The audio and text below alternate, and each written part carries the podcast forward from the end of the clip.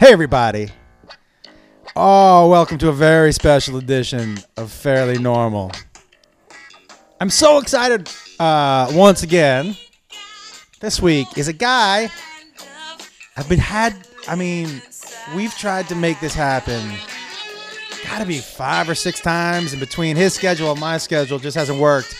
But you guys know how into positivity and uh, being happy and spreading that shit is important to me. This guy, I think, is one level up for me. One le- and, and for different reasons. Like I have so many questions, ladies and gentlemen. Mr. Tait Fletcher, and now you were bobbing your head. You know this song. Yeah, man, this is fantastic. I mean, this is great. You every day, Uh, every every every, episode. podcast. Yeah. Because for me, this is such a just a right. Yeah. Do they make music like this anymore? no, In this voice, what? Right? Come on. Ah, I, it, there was, it, right? You know what though? The '80s. The '80s had that period of time where there was like four or five years where every song was about just going out and getting fucked up.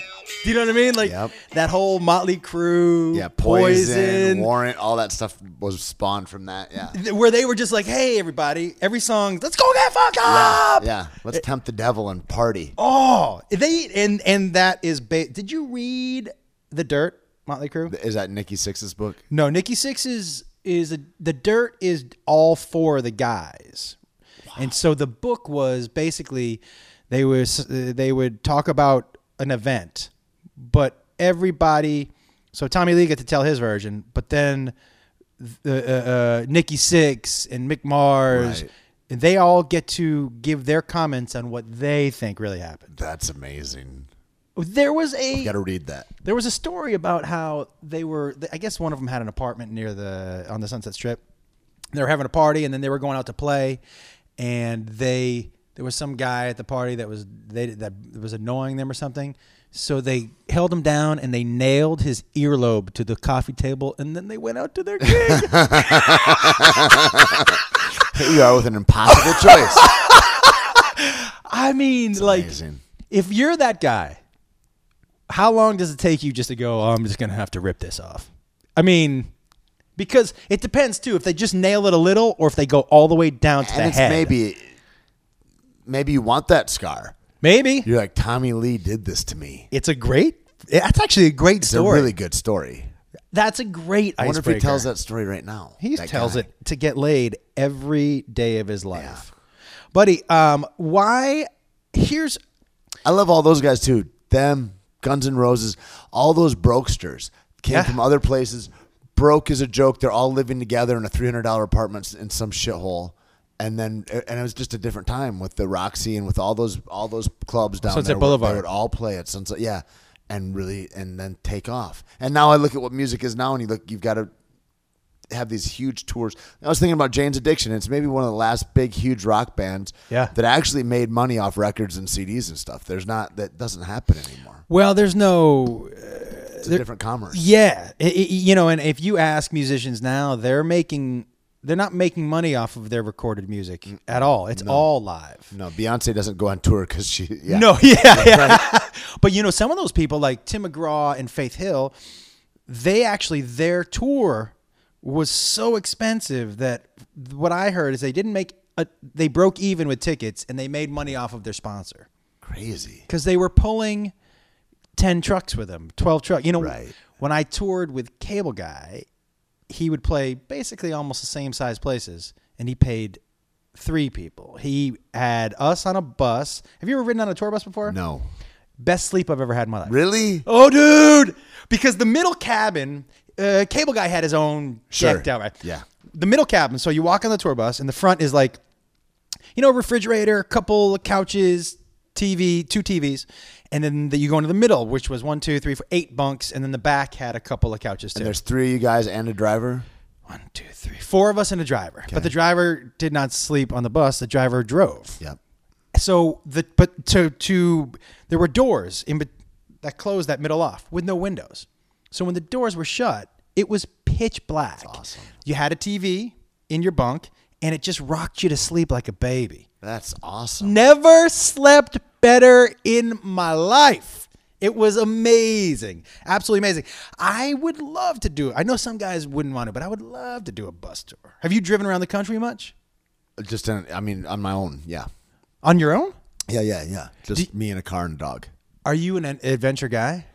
I used to be more so, but now that I'm more busy, I'm more dictated by what I want to accomplish. Right. Just, uh, I think it's weird. I think there's those times in life where you're like, this is the time when I have nothing going. I mean, if you, anybody wonders like when that time is, you don't know what you want to do with your life and you don't know where you're going. You don't really have a great job. That's the time to get in your car and just go with your dog and go for a drive and camp places. Don't you think that's important?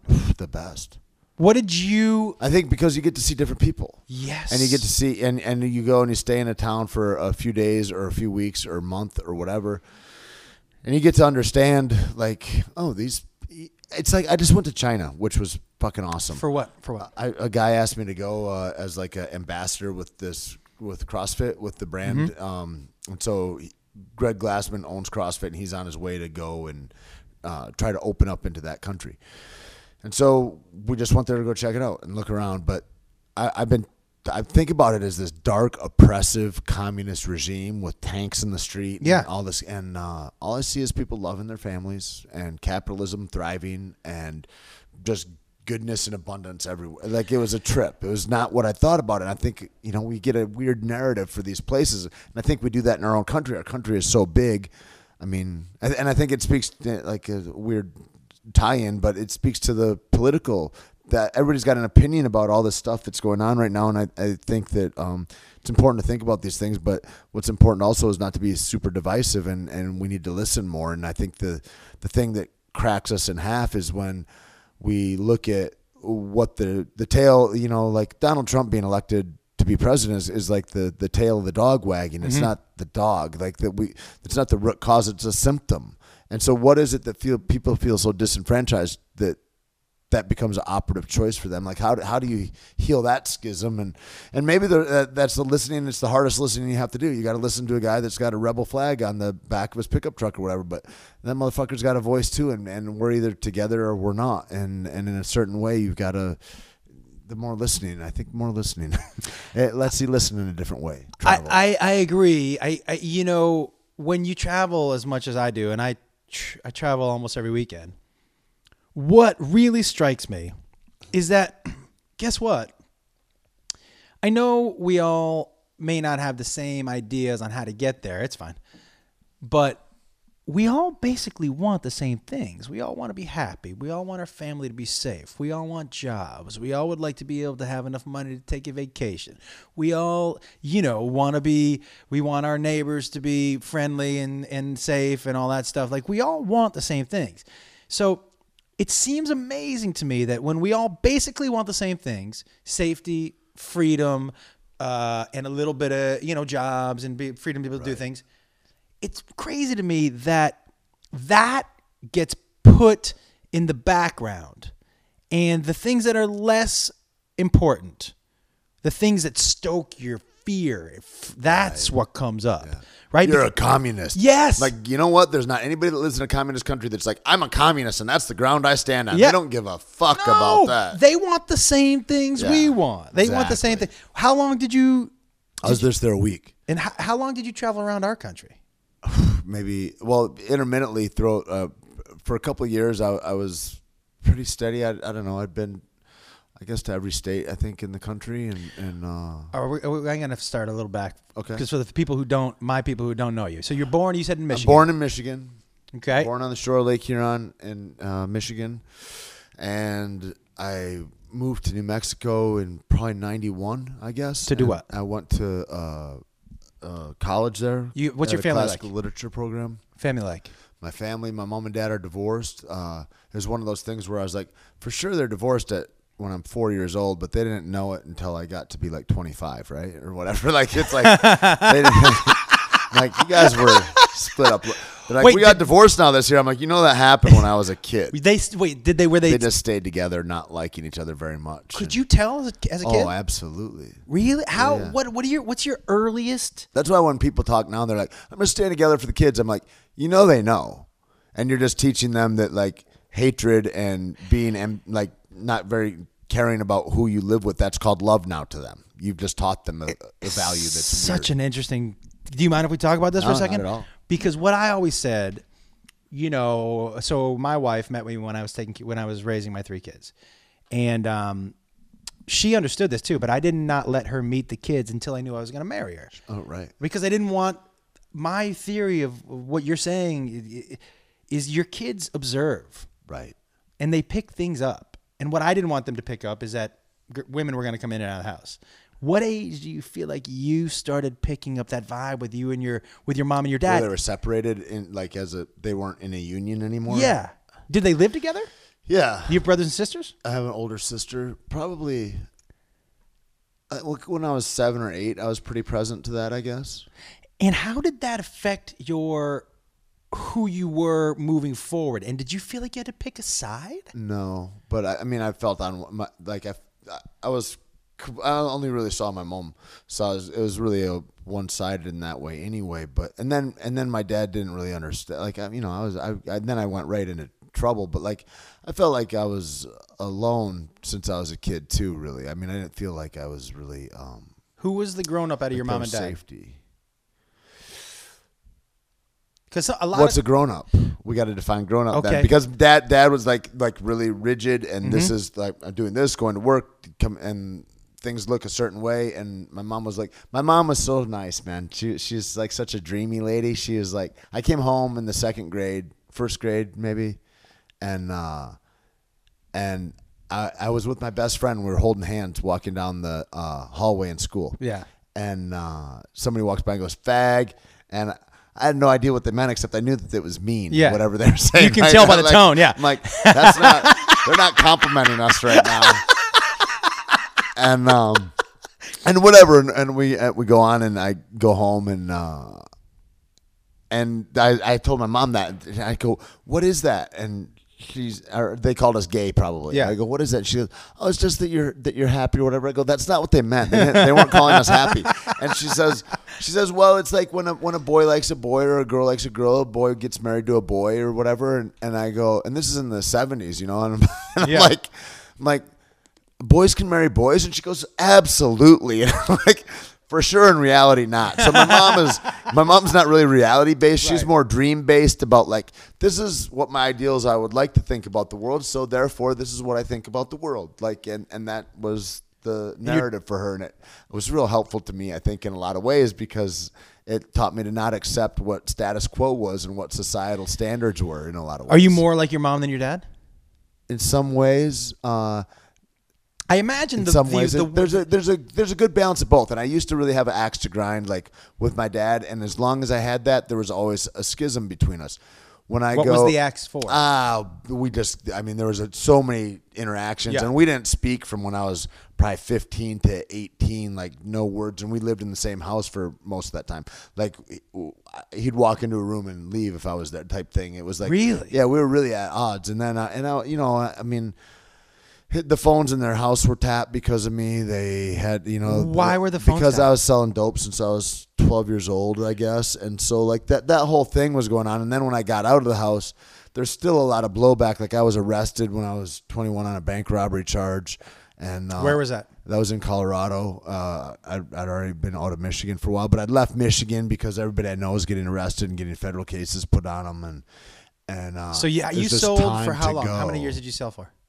Till I was 22, probably 23. You- Twelve. Were you a big kid at twelve? You're a big dude. Yeah, yeah, yeah. When I was when I was, there's a picture of me. I, used to play hockey, and I was probably a head, at least a head taller than everybody else that Yeah. was my age. Like, I, and I grew so fast that my feet ached. That like like real like Yeah. when people talk about growing pains. I, I always think about it like oh it's a psychological thing. Like you've got to adjust to what. I, like no man, my fucking bones ached and hurt. And I was like, I'm sure I've got cancer. For sure. But I grew like I grew through three sizes of shoes, and I would buy them a, a size and a half bigger in a summer. Like it was like it was rapid, and so when I was in the ninth grade, I think when I, I remember I was 135 in sixth grade, we weighed ourselves. But that's right at twelve years old, basically, right? Six, sixth grade, Isn't it? somewhere in there, Yeah. Or is that at what? But by ninth grade, I was six foot one, and I was 205 pounds.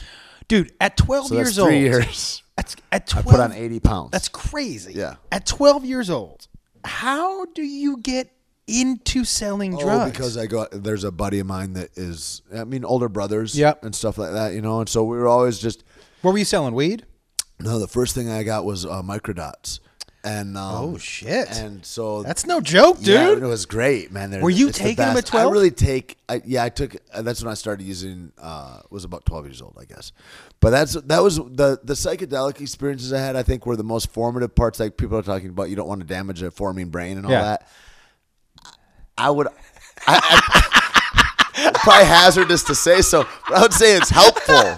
You know what I mean? I think that redirects your mind and Yeah. opens your mind in a different way. Then I, I do get curious about what would the me be like in some parallel universe that didn't have that experience and went a different way, and then maybe just got really into sports or something. Because I didn't do anything except that for Right. a long time. Yeah, and then I'd smoke. I mean, then I'd uh, like selling weed, and that, How that, much that money became were you the biggest thing making? When I was a kid, not much. I'd just try to get a few hundred bucks together Right. a week, right? And and there's not any expenses. And then you you know when you do start smoking weed every day, then you're like, no, I got to pay for weed every day. Yeah. And then you're like, I you know, and so it just goes from there. But um, I don't know. We probably like the the most uh, like I would maybe between five and fifteen hundred dollars a day you could you could make. And, And in uh, high school, like, uh-huh. what did that? Everybody did. Everybody know you sold? Sold? not everybody, but most people. Most people. And so, what does that do for your? I would say everybody did, but I would, yeah, exactly. I would, I would only cop to it. Yeah.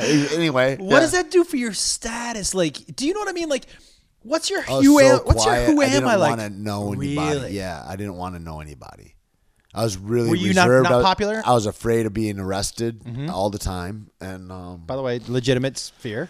yeah, I, I remember I was shocked when I heard Dr. Dre's album come out, uh, The Chronic, and I thought they're just talking openly about this. Um, And then I was like, then it didn't dawn on me. I'm like, those guys aren't doing shit because there's not one person I know that wouldn't beat your ass for saying their name in public like that. Yeah. And Yeah. so, so, so anyway, like it's just a different, it's a different, a different time. But then everything got way more agreeable later. Um, I just went down a, a darker road with it, and and I. What do you mean? Like I just could, I couldn't ever stop. Like I started drinking every day when I was like 16, and so then I went. Um, What do you think? Because usually there's like some sort of seminal moment or something like that. Was there one for you? Like a lot of people can look back and go, "Well, this is why I started." Using. I don't know, man. I don't have a real thing. I think I found like a real freedom in that, and I thought, and it felt great, and um, You have was a release in a lot of ways. you have, uh, and I, an aversion to responsibility if I had to point towards anything. well, I got that too. Um, you have this like, but you have this kind of gentle aura, but you're, uh, but you have. It's different than what people probably see, right? Certainly, yeah. Was that the when you were selling? Did you No, have the same? different. Different. You're a different yeah. dude. Yeah, yeah, hundred percent. Yeah. What was it? You were you a little dark, Dark. dark, long black hair. Everything's black, and uh, I don't like if you did make eye contact. Like now, if you make eye contact with me, I'm like, "Hey, man, how you doing?" Yeah, yeah, yeah, you know? yeah. And and if I make eye contact with somebody and they look for that, you know, that millisecond that's too long. That's Yeah. like. Uh, now we're either acknowledging each other or we're gonna fight. Yeah. it was always for me the fight, and uh, and like, what do I? Do you need something? Like, I'd be really super shitty. Were you a fighter in high school? Um, yeah, but not in any kind of When did you start to train? not until I was in my twenties. And this is post selling. Yeah, And do you feel like the because I've heard this from people before. Even Brendan Schaub told me, you know, he was like, actually, people who train and are are elite, a lot of those people actually calm down. They're For aggr- sure. What, does that really? Did you find that too? yeah. How come? absolutely. I think that the hardest guy to pick a fight with is a professional fighter How come? because there's you already know who you are. A lot of guys, why do most guys fight? I think is they fight out of an ego deficit of some kind, and they like to show somebody um, who they are. Like there's a guy. There's guys get mad if you say, "Oh, what were you scared?" Yeah. Motherfucker, I'm scared all the time. I try to be scared shit all the time. I try to walk into Yeah. that fear all the time. I recognize it, but I'm not over here going, there's no fear here. Like, that's silly. Yeah. That's ridiculous. And you're hiding from something, and then you're a little bitch. You know what I mean? And and so I, I think that the, the biggest thing is is that when you walk down your fears and you face that and you know who you are, you don't have something to prove. And I remember Joey Villasenor, it was, I just went back. I, there was probably three years I didn't go back to a fight gym.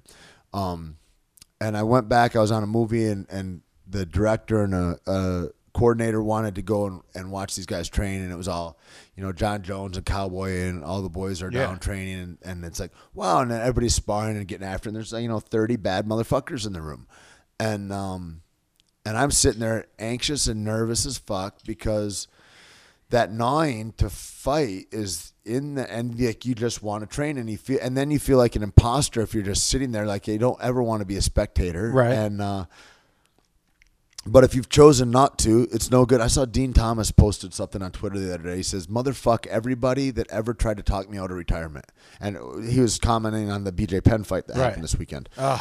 Um, but that was tough to watch. that happens all the time. I didn't I watch it. I didn't want to. I already knew it was going to happen. And um, you you get out of that thing. You're slower. You're not as able. There's only like one guy that I know that I think could come back out of retirement and could probably clean up titles. Uh, Keith Jardine. I think that he would beat the brakes off everybody in What every, about every GSP? title. No way, man.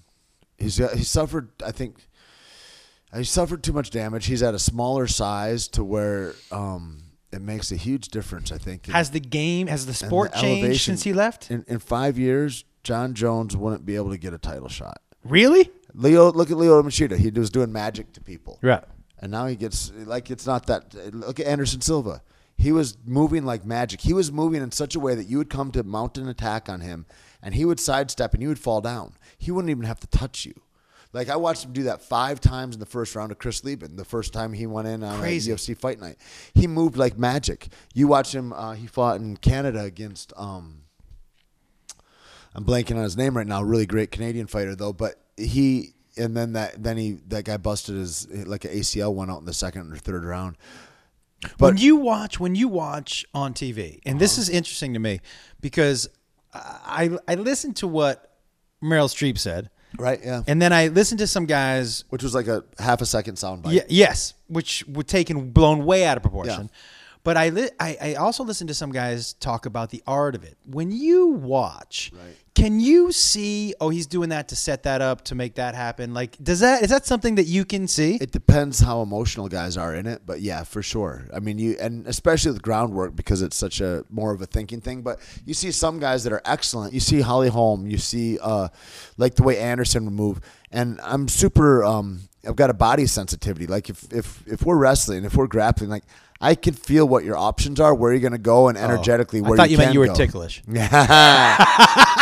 but those guys, Yeah. the strikers, they're body sensitive in a whole nother construct in 720 degrees of movement, right? Mm-hmm. And they and they're feeling you out without touching you, and that's a different kind of sensitivity. And so those guys, I mean, there's stuff that happens that you can't see, but for sure, I mean, I, we'd sparred like when you spar with guys a lot, like you'd see Rashad and Keith spar or whatever, or we'd spar, like there'd be very little interaction that happens. But there's a lot going on there because everybody's already moving, countering to that count. Like I can already see where your shoulders go, where you're going to hit me. That's the crazy thing. You know, I, I, I told you before we started this, I sparred first time Yeah, yeah. in a boxing ring Yeah, yeah. And I've never boxed before, but I, I was talking to Freddie and he was like, You should come down. I'm going to put you in the ring with Kara. So, first of all, here's what I didn't, nobody told me. 50 seconds in, you're going to be fucking gassed. Right. I, I think it's a lot of his, whatever. Not even physical, it's adrenaline. it's adrenaline. I was fucking gassed, dude. And she, I have to, she hit me eight- 80 times. Right. Maybe. Not until I was completely exhausted did it actually slow down enough for me where I could throw a punch. Sure. When I actually had energy, my adrenaline was going, but not until I was completely gassed did my shoulders drop. How many times did she hit you where you didn't know you were being hit? Uh, countless. 50. And that's the thing is like your eyes get better, but you have to you you've got to go through all that stuff. I'd always say if you'd see like in wrestling or whatever, wherever anything, if your opponent isn't sweating when they come out, if they're not already wet, Yeah. they're probably not going to last a round or two Really? Why? because they haven't warmed up. You got to get that first nut out. You got to get that first adrenaline dump out. You've got to fucking work that till you're exhausted backstage and and sweating and then recover and then go out and perform. Okay, so when did you start? What age do you start training? Probably 27. So you leave Mich- you leave you go to Leave Mi- Michigan. Mi- I go to a classical literature program in St. John's College. Why classical literature? It's just something that turned me on, man. I'd, I'd grown up reading a lot of mythology and uh, early American classics and stuff like that, and that's kind of where I got lost in as a kid. And um, and then this uh, opportunity. I, I was hospitalized uh, the year before that For what? for uh, uh, overdose and, uh, and and then I'd, I'd hit a car. I was on a bicycle and I I had a pretty good accident that was all um, just me just me in, on a bicycle hitting a parked car and I ripped my eye open on the on the on the. It was like uh, Wait, you're gonna have to explain just that. just hammered, and I grabbed the bike out of the bar. I was going to a friend's house, and then there, and in Michigan, it's all rust. You know, it's like a like, Yeah. so the car's all rusted, and and I I don't know exactly what happened, but I was on the ground, and I'd opened my I'd kind of filleted myself open uh, on the rust of the car. and Where, I- like, your side of your like, body? through here, down through through this part of my hand, and here is thick, and then it dicks again here, and then down on my oh side. shit. And um, and so then I'm in the hospital that night, and then uh, I, I, well, yeah, I was hospitalized. And then I went to a drug and alcohol rehab center. Then I was in halfway houses for maybe um, Did it almost stick? a year after that. Did the first Stuck one for about a year and a half, Yeah. Mm-hmm. about a year or so, and then I was like, I think I got this. I think I'm good, you know. And then uh, I was overdosed nine days later, and um, that was in between. I, I'd already been at St. John's for a while, and then uh, What, got arrested after that again. And then I was like, I, my life's got to change. You know, you know, I'm in five point restraints, and my mom's looking at me through glass, crying, and and I was like, I, my life. If I ever get another chance again, if there's a window of opportunity, I've got to change my life. And and then I just got really, you know, there and there was, and I got really dedicated to that. And I thought, if there's any life that I'm going to have, it's got to be one rooted in sobriety. Because I start drinking, and then I just don't, I don't make any choices anymore. The drinking makes the choices for me. is that about the time where I'd like the person I see now? Because, like I said, I, I Years under- later. Years later. It took five, probably five years for me to settle down. I mean, I carried a gun everywhere I went. I was like in sobriety, like I was like, if you guys are here, I know how I feel in my head, and Right. fucking, you're probably dangerous as well. So I'm going to protect myself against you. And like, was a long time. I mean, I don't know, like whatever. That sounds dramatic, but like, there's a long time I think with a lot of people, and I think that the, you know, maybe the wallpaper is different, but you know, the carpet's kind of the same in a lot of it, and and where we are feel like our backs are against the wall. And I think there, there, it took years for me to go. Well, maybe there's no wall, and maybe everything's okay, and maybe there's maybe there's nobody to be against here. And uh, when it's you against them, it's like it sets you up in this in this position where you have to defend something. And one of my teachers, man, he said one of the best things to me ever. His name's Michael Combs, and he said. I go, I was reading a book and I go, well, what do you think about this? You know, like, what do you think? We would read all these philosophical books and shit. And, and I said, you got to know about this. He's like a 65 year old guy. And he goes, he goes, you know, kid, I, uh, I try, I try not to have any answers anymore. He says, every time I got an answer, he says, I got ground I got to defend. I have something I have to, I have to be against. And he says, I'd just rather have more questions now and then the world opens up for me. Thought, Man, That is uh, and An so I just started looking like that. point of view. especially when you come through this this male ego where you're like, well, I need to know the answer, and if I don't know, that says something about me. yeah.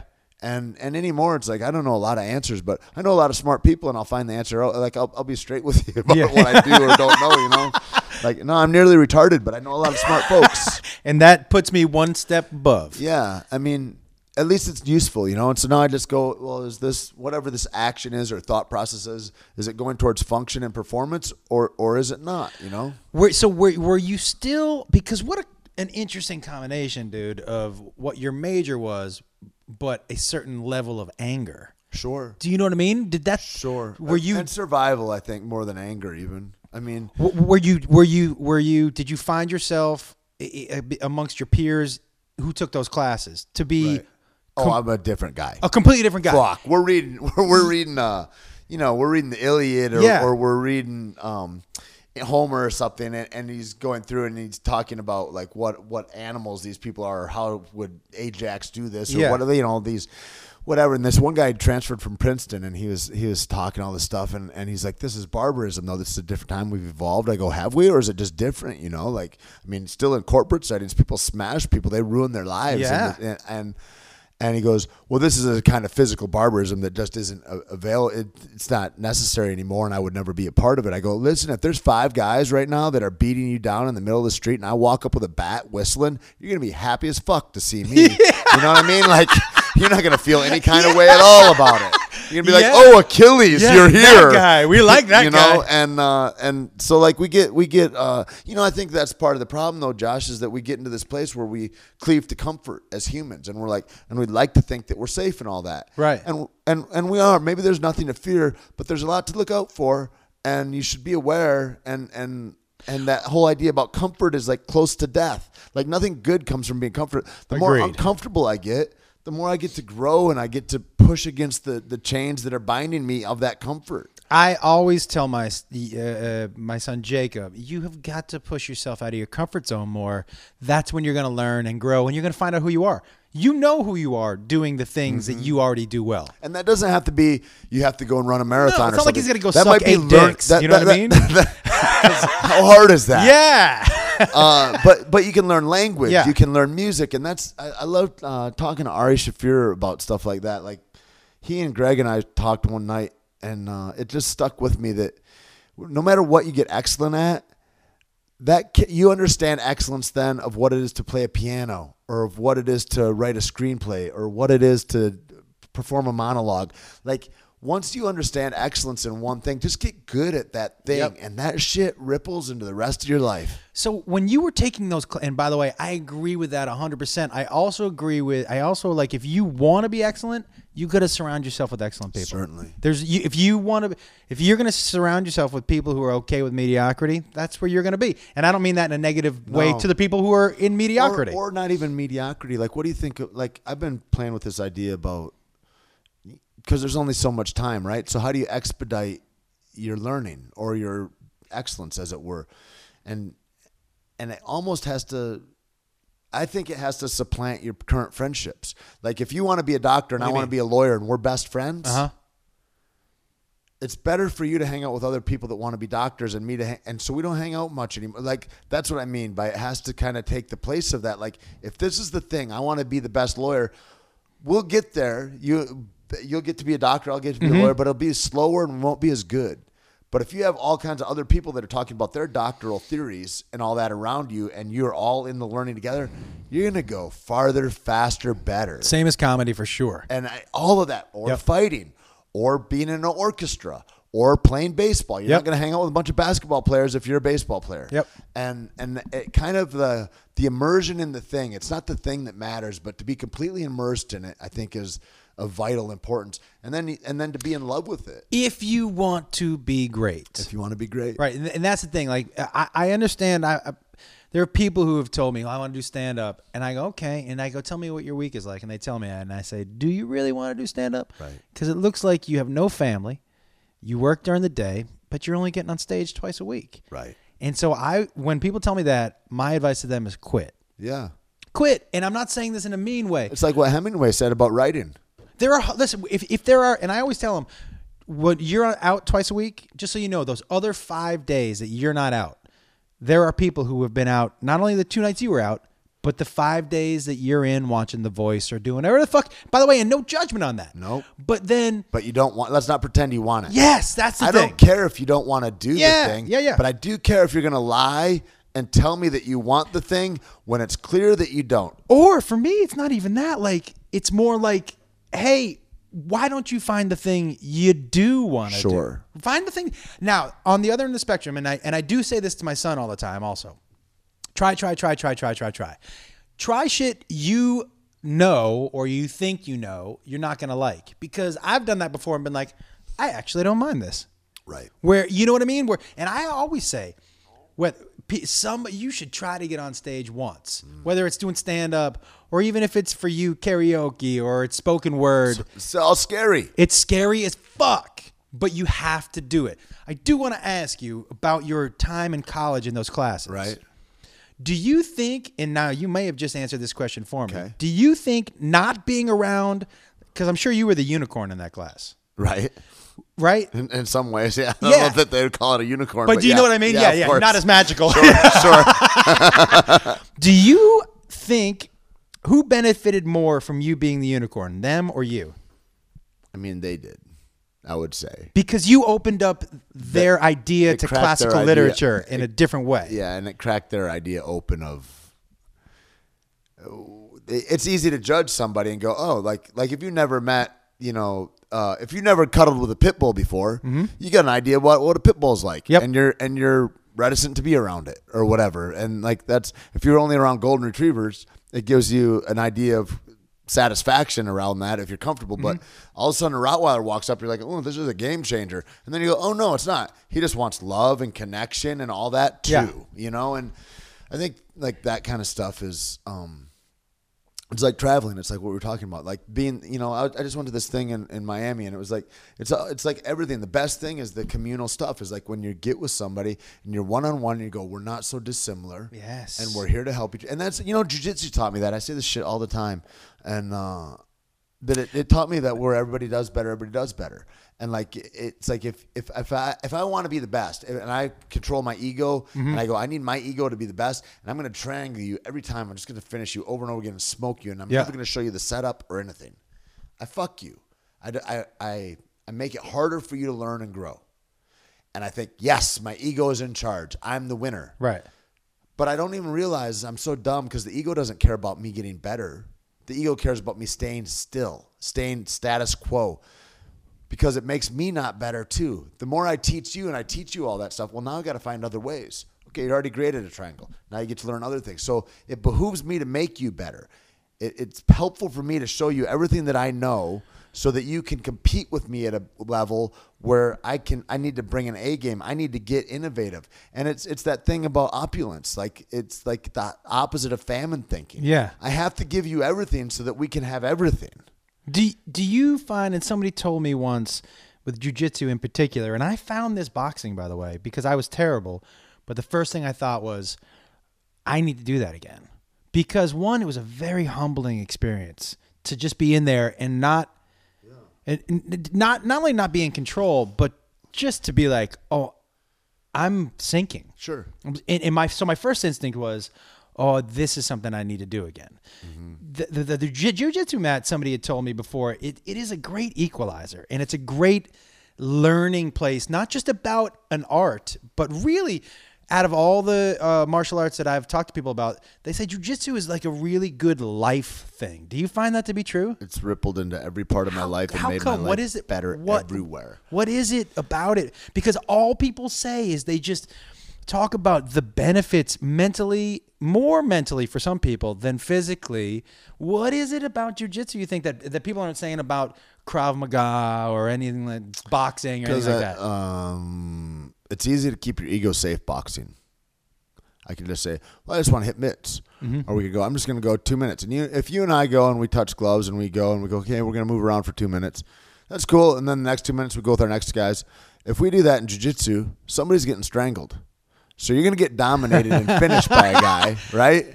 And so we're not just practicing drills and saying, and a Krav Maga's like make believe, right? It's like, well, if this, I'm going to shove a big pen in his ear and Right. then I'm going to eye gouge. Are you really? Because I'm going to just choke you to death. you know what I mean? Like it's, it's it becomes a different thing. It's like, like I know that's nice for Yeah. Jewish housewives or whatever the yeah. thing is sold towards, but if that were awesome, we would see that actualized in the in the uh, octagon. We would see that amongst people that are making millions of dollars a year. There's no, no, there's no You see jiu-jitsu, you see wrestling, you see cro- you see uh, a little bit of uh, taekwondo because you're seeing a lot of spinning stuff Uh-huh. now. There wasn't, but like Krav Maga is a mixture of like some rough street art kind of stuff, like grab a brick if you can, and um, not very much control, but like very frenetic, frantic movements, which are the signs of a beginner in jiu-jitsu. Mm-hmm. And then after the UFC started, and really after the Ultimate Fighter shows started, you started seeing all the kung fu guys and all the Krav Maga guys go and jiu-jitsu, Israeli jiu-jitsu and shit, which never existed. Like, here's all these things. I'm going to put catchphrases up because I'm a salesman. I'm not mm-hmm. really a martial artist, and that's the difference. is, I think. is one of the things about jujitsu too that's a great equalizer, and I could be completely not the wrong. Krav Maga is not great, John Heffron. It is. I love you. And by the way, I took it for a couple years too, and it was great for what I needed it to. It's really great for movies too. Yeah, because it looks looks great in that Looks way. Looks great. Like wushu, I think is awesome to move in films. Like I like studying that stuff. Hapkido looks now. good in films. All that stuff looks great. You know what doesn't look great? Jiu-jitsu. Because it's like it, it, it doesn't. Yeah, no, it really doesn't in But- the film. Um, But it's the best shit. do you think one of the reasons it's a great equalizer, and I could be wrong, is that somebody probably forty pounds lighter than you if they knew what they were doing? Dude, the first time I did jiu-jitsu, Yeah. So first, I'm working with a group called the Dog Brothers, and Arlen Sanford is my teacher, and he's a Krabi Krabong guy. So that's like a weapons extension of Muay Thai, and that's where I first started fighting was with Arlen. And goddamn, he he changed my life in ways that I I couldn't even say, and I'm indebted to him to this day, and love him, and and have been blessed that he's back. Is he one of the guys that helped bring you out of darkness, kind of way? He, he was a, one of the first guys that I looked at was not full of shit. Like I, I that was like a mentor. I'm like, here's a tough guy that is well read, well spoken, kind, in control of his emotions and his spirit, um, loving and gracious everywhere, super fucking able in every position. And I thought that's the mark of what a real man is. Is that he has dominion over his spiritual, mental, emotional, and physical self, and he works at those um, in a ratio every day, and nothing is imbalanced. And I thought, man, that's the kind of balance I would like to look to. He's one of those guys that I look at.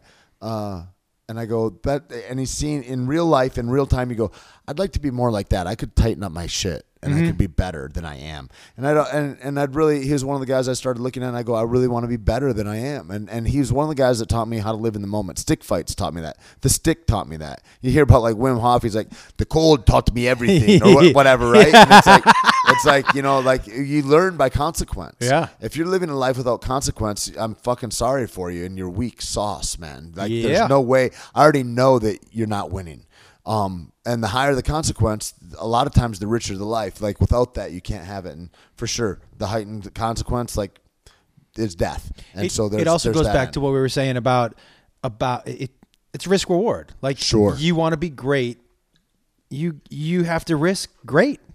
Yep, there's have- a risk, and and so Has to be. So in that, I, I see I see Arlen and I see the sticks, and and then I got really grateful, like with the sense of unity. I'm fighting this guy, and uh, and it's like there's another entity that surrounds us while we're in it. And I just got after we were finished, I got this deep sense of gratitude for my opponent because without him, that thing doesn't exist. That feeling I was looking for doesn't exist. What is with that? So that's interesting. Like the respect that UFC guys have for each other after the fight.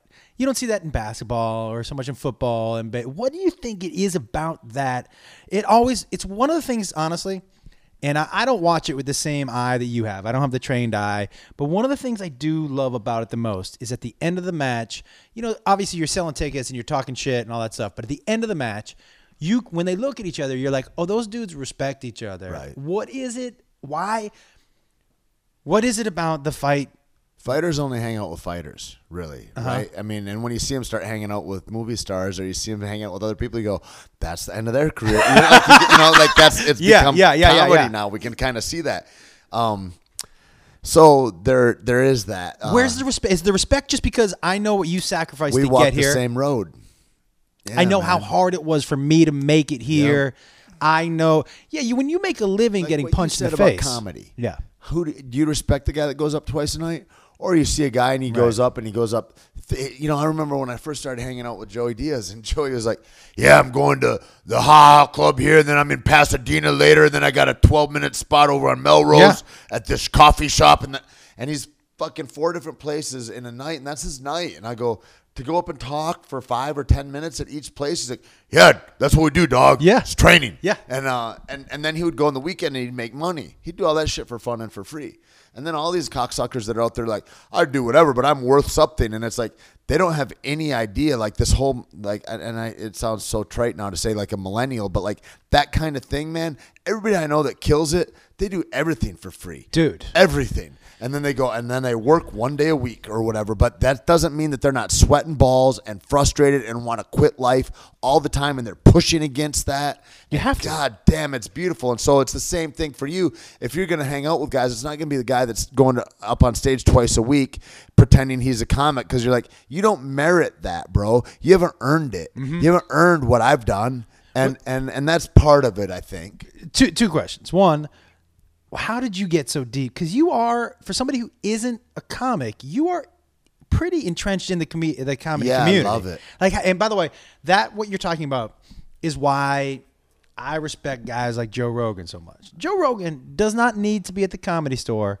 five nights a week practicing shit. Joe Rogan actually would never never has to go to the comedy store again if he wants to. He's his podcast could drive every ticket. He could sit on his laurels. He wouldn't have to do anything. ever.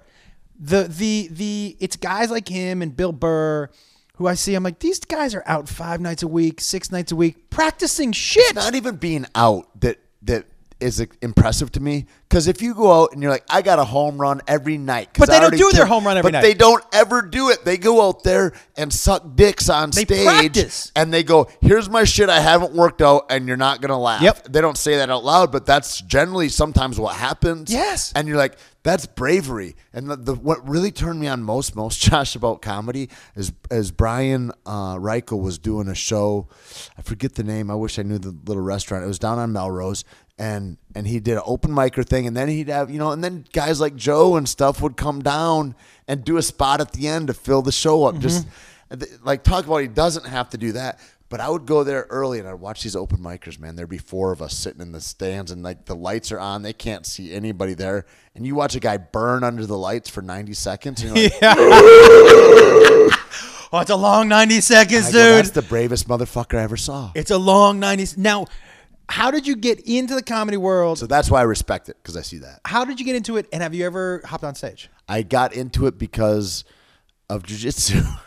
I was uh, I was working on the longest yard, and then With Joey Diaz. Yeah, that's where I met Joey. I met Joey before I knew Joe and Ari and all them. Um, I met Joey in New Mexico.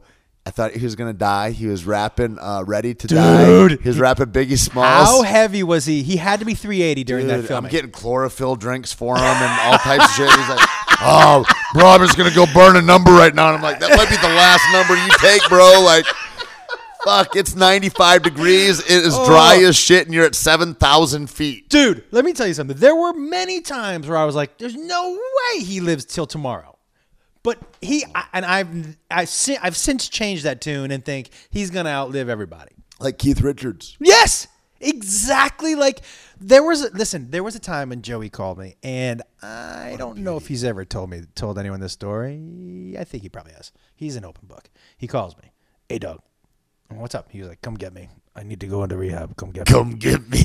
And I was like, I go, what's going on? He, d- dude, he had never mentioned rehab a second in his life. I'd known him for years. And, you know, and this is back, you, you remember when his skin, like there were sores, like he was. Dude, how about when he was growing a head out Oh, he had shoulder? the fucking fat bubble on his neck. Oh my God, right? It's not even funny. It was frightening as fuck. Okay, but he calls me and he's like, "Hey, Doug," I, and I could I'd never heard it in his voice. I don't want to know. I don't want to say it was fear, but it was he was nervous. Got to come get me. I got to go into rehab. This, I can't. I'm not gonna live like this. And I was like, "Fucking, where are you?" And he goes, "Let me call you back five minutes." I go, "Okay."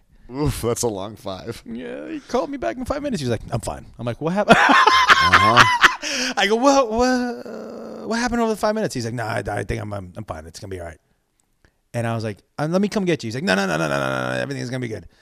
But there was times that was around that Right. time, the longest yard, where I was like, "Oh, he's gonna die." Like, Yeah. and I've asked him before, "Did you think you'd see 50? And he was like, "No, Yeah. no way." But he he put his body through.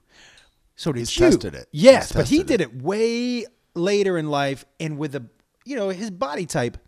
Yeah. He's not. The, he wasn't the epitome. He didn't health. look resilient. No, He doesn't look. He doesn't. But now I look at him. I'm like strong as a fucking bull. That guy. Yeah. How did you get? and I think that th- those windows like that, guys peek that window open. I never say shit, guys. I get those calls. Yeah. And and uh, and I go and we talk it through, and I talk about what my thing has been and all that, and I go, uh, hey, I go, here's another. I'm like, I, I said, I can see the future too, dude. And I go, what's gonna happen is you're gonna feel way better tomorrow, the next day, and then you're gonna be like, fuck, I snitched on myself to Tait and I and I said this shit to him and I outed myself. And you're gonna feel fucking bad about that. And then what's gonna happen is you're gonna get weird around me. And you're gonna fucking we're not gonna be friends in the same way and you're gonna be a little awkward and gonna, and it'll be a fucking elephant that's always fucking right there. And I said, So what I'm gonna do after we hang up, if you call me tomorrow and, and, and we want to do something, Yeah. cool, cool.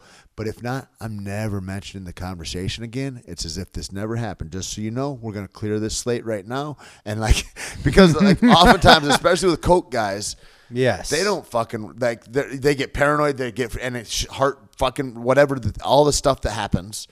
I go, oh my god, this is then. And I go, yeah, we're just having a big weekend right now, bro. We'll get through this, and and like, and I don't want to have, a, I, I don't want to have a weird thing Yeah. with you later, you know. I'm so happy that I never liked Coke. I did a bunch of it. Like I'm no quitter, but and I, I but I, you know, and I would do it with Joe. But it just made me shut up and sit in a corner. Really? I, I couldn't talk. It made me, it turned me inwards. And so I never liked it. And I'm so glad I never liked it because I watched people try to, by the way, Yeah. I've watched people try to get off of it. And, I, you know, I've quit, uh, I don't really drink, but I chewed tobacco forever and ever and ever. And uh, I've had to quit some other stuff. You know, the hardest thing I ever had to quit was sugar.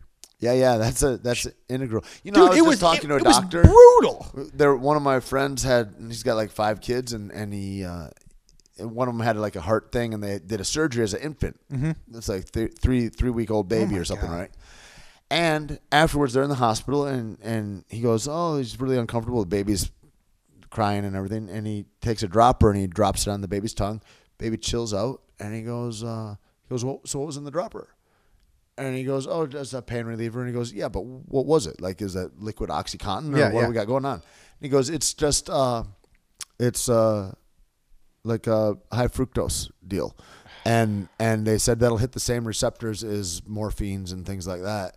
And it's just because he says all, all those are distractions, and that's what sugar is. And then you look at the abundance of sugar that we just push in Mm-hmm. our bodies all the time. It's fucking. It's no surprise that we're the most diabetic country there is, Dude, You know, did you see that documentary where they showed the brain react to a line of Coke and react to a drinking of Coca Cola? Uh-uh. It sets off the same Yeah. chemical reaction. There's a dude that drank 12 Cokes uh, every day.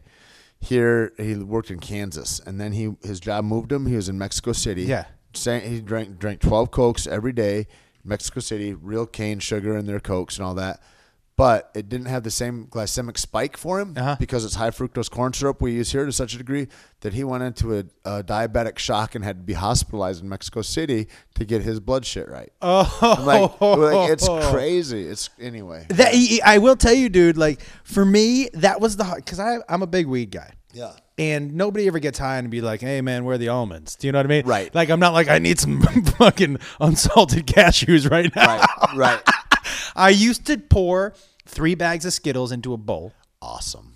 and just and of each kind, the tropical, the sour, and the regular, and I would pour them in. Just to surprise you, like yeah, just and I'd mix it up, and I'd sit in my bed with my wife, and I'd eat it, and she'd look at me, and she'd be like, "You are fucking so gross right now." I'm like, "Yeah, I'm so happy," uh, but I would just eat 'em, eat 'em, Did it make you gassy? Uh, sugar. I'm, I'm gassy in general. like, I'm the Dutch oven. Some people would say that's a diet thing. I'm a Dutch oven king. My my my wife, like she hates it. Like when we'll get into a car if we're going on a road trip, the first thing she'll say is unlock the windows, because she knows right away my first move is to lock that window. Rude. Oh, because this is what I want to hear from her. This is what I want to hear. Unlock the unlock the fucking window. Oh my god. What a good lady. Yeah, she's the best, man. Um, when did you get into acting and why? Eh, eh, eh, Okay. Because you were you leave school at how old? I don't know. Twenty. Yeah, 20, early 20s. 20, 22. A- And then you, what makes you want to get into acting? I, I got it. I, I worked in nightclubs. I worked in construction jobs, and and then uh, I was working this one nightclub, and uh, th- these all these dudes come in, and they're like, "Hey, we needed some big white boys for this film." Out here or in New Mexico? I was in New Mexico in Santa Fe, and it was Master P and his crew of guys from No Limit Records. Oh, yeah. And so uh, we went and filmed a prison movie, and that was where I got a SAG card, and I got into that. And then I met this guy Keith Willard, and Keith uh, was a great guy. He was a Navy SEAL and a BUD/S instructor, and he was a stunt coordinator on thing. And there's all kinds of shit, and they're just like, just do everything. Like Uh, it was like a kind of a no rules film, and they're like, we're gonna pay you as a SAG uh, feature for the days that you are interacting with the principal or that you have some action or something. But otherwise, we're just going to pay you as a background extra. And you know, for people listening, that's the difference between like eight hundred dollars a day and eighty dollars a day or whatever. And then I, I go, okay, I don't know anything. I'm like, fucking cool, man. I get to make fucking eight hundred dollars a day a couple of mm-hmm. days this mm-hmm. week. That's fucking more than I make in the month anyway, or whatever. And and then I somebody called SAG and they go, you can't do that. And then I got fucking a check for like twelve grand from SAG, and I was like, oh, awesome! Like they just fucking. I was like, that's great. I like this But I job. did a high fall in that. I did a bunch of fights. I High did fall, all, like what? Like I did. I, well, I was three tiers up on the in a prison cell, and I Mm-hmm. get thrown off the edge of it onto a picnic table. Had you been trained? Uh, no, man. And uh, so we just did all this shit. And it- Wait, don't don't skate over that, brother. Well, they, so, So, they, you're three floors up, and someone says, "Can you fall three Well, floors?" and And, you say yes. yeah, I'm like, well, let's do it. Like, how, how are we gonna do it? And then we put boxes up and everything like that, and they, uh, you know, Yeah, but- so you, you you just fall back into it. But and I've been, I just started maybe six months before that doing a lot of grappling. Yeah. and uh, and so I'm into the sport, and then and we're doing judo and we're and all this stuff, and I'm like, yeah, how fucking hard can that? Like, how hard can it be? You know, and and so a part of it would get kicked off. I'm in a harness and hanging there, and then when I get kicked off, and then they do a, they do other shots. Yeah. it, you know, and then we go down to the bottom, and then I do the fall onto the picnic table, which is steel, and that was the worst part, falling like six or eight feet off a ladder to flat back onto a, a steel picnic table. Yeah, dude, that sounds terrible. I Had no idea. I was brand. I was new. I was like, I'm making great. uh, How many times did you have to do it? I just did that one time, I think. No, I maybe did it twice. But the first time I didn't tuck my chin enough, I almost knocked myself out. Like an idiot. and then then Keith says, "Hey, dude, why don't you come out and stay at my guest house in L.A.?" I go, "Yeah, I only have to have this one job here. I'm doing this fucking wrestling thing I really like and Yeah. whatever." And and I, I said, "I'm just gonna do this." And so I did that, uh, and then that you know went into you know years three or four years later that went into my first pro fight and um and all that. And I just never really thought about film again. And I did one commercial. I did like a Nissan commercial. And then How I found out fight? about residuals for seven years eight years uh, eight years as a like a professional. And Mm-hmm. then like years before as um on submission circuit I'd fought in the worlds and the Pan Ams a bunch of times uh, jiu-jitsu and a bu- I don't know hundreds of stick fights like hundreds yeah I, I don't I wouldn't know how to quantify it really um When you go into a ring with a fight with jujitsu, right okay? okay jiu-jitsu So that's what you were fighting, right? You were fighting, or was it more? Was it MMA? No, I fought mixed martial arts. Mixed martial arts. Uh, So when you when you go into the that, last time I fought in a jiu-jitsu match match, I was a brown belt, I guess, and then and then I just fought mixed martial arts since then. when you're fighting MMA Mm-hmm. and you get in the ring, uh, how? Uh, this is going to sound like the stupidest question of all time. Well, at what point do you get used to people punching you in the face? Is that right a dumb after question? you slap hands with them. Really? Yeah, yeah, you're happy. Yeah, You're ready. yeah. That first fight, It's all nervous all the way up until then. Yeah. The shitty part about fighting, and everybody thinks they'd be a great fighter, is because they think like the way a fight pops off in a bar. If somebody fucking slaps you in the face, steps on your toes, fucking uh, spills your beer. Yeah. People are ready to fight right now. Oh, this is happening right now. Good, and they show up because they're there. It's Right. happening. But like to premeditate a fight is a different thing. And like to be thinking about it every day, and this is what's going to happen. Then I have to be at all these different parameters. I got to be at this kind of weight, trying to keep my headspace right, my home life together, everything else. Uh, it's a it's a different kind of battle. but is it kind of like you know? I've heard football players say, "I just want to get, I want to get hit that first time." Yeah, I know guys like- that are slow starters that are like, I got punched in the face. But then I also I see guys that are slow starters that get punched in the face that one time. Like fuck, man, Keith, he was so ready to fight Wanderlei Silva, and we trained hard for that fight. And uh, and Wanderlei knew that Keith liked the leg kick, and so he left his leg out. And right when Keith went to leg kick him, he jumped and threw a right hook and fucking hit Keith behind the ear, and that was the end of the fight. Crazy. And so that happens. Like if you're a slow starter like that, like like that happens too. But um, being hit in the face isn't so bad. You know what I mean? I, I mean it's it's not. It's nothing. It's a non. I will tell you that for some people, Mm-hmm. the last fight I ever got into, When was that? Oh, I was in Seattle, so that had to be 94, Okay. 5, 95, 96. 96. I got hit once here in the forehead. Uh-huh. And then I got hit once here in the back of the head because I get hit in the forehead. And I was like, I don't like this. And I turned get the fuck out of here. And he hit me one more time in the back of the head. And I was like, this isn't going to be my game. I'm not good at this. I, I, I've told this before, and people who know me know this. My fight record, we'll call it four and eight. I I was never good. I, I was never good. I, I had three older brothers, and I was the youngest. So That's shit, got to be training right there. shit talk is my Right. is my wheelhouse. I'm also not good at saying if someone goes walk away. I'm not good at that either Right. because I was raised Right. that like that you're not that's Sure. gonna make you a bit of a bitch. So you're gonna have to take the punch if you ask for it. Right. And so I and I but I just never you know, I for me I enjoy the no no. I took a good beating like that. I was in fifth grade, I think it was, and the Dietrichs they lived across the street, Yeah. next to the O'Donnells. They were it's like the Irish mafia across the street from my house, and they were all like. Uh, the O'Donnells had nine kids, and the Dietrichs had sixteen kids, and there were all these Irish Catholic families. And so I'm walking home from school, and and uh, Paul Dietrich, he was in the middle somewhere, and he was probably four or five years older than me, and, and I called him a pussy or motherfucker him or something like that, and and uh, he goes, "Oh yeah," and I go, "Yeah, fuck you," and he's like, "Take that back," or whatever it is, you know, and uh, and he comes over, and I don't even know if he socks me or just puts me down, Yeah. but I'm down. It's an icy sidewalk, banks on either side. And whoever's driving by is just seeing a guy sometimes coming up and he can't see me at all. Just him punching me in the face over and over again. Are you done? Fuck you, motherfucker. Are you done? And like he must have hit me a hundred times. And um, and I go, and I'd struggle, and I'm like, after a while, you just go, I guess this isn't gonna get different, maybe ever. And I gotta wait till he gets tired. And so then I was like, okay, I'm done. And uh, then I, I, you know, you just uh, thank God for all those lessons. I'm glad I, all the times I got beat up, I'm so happy. I got beat up once in a bar in te- in Texas.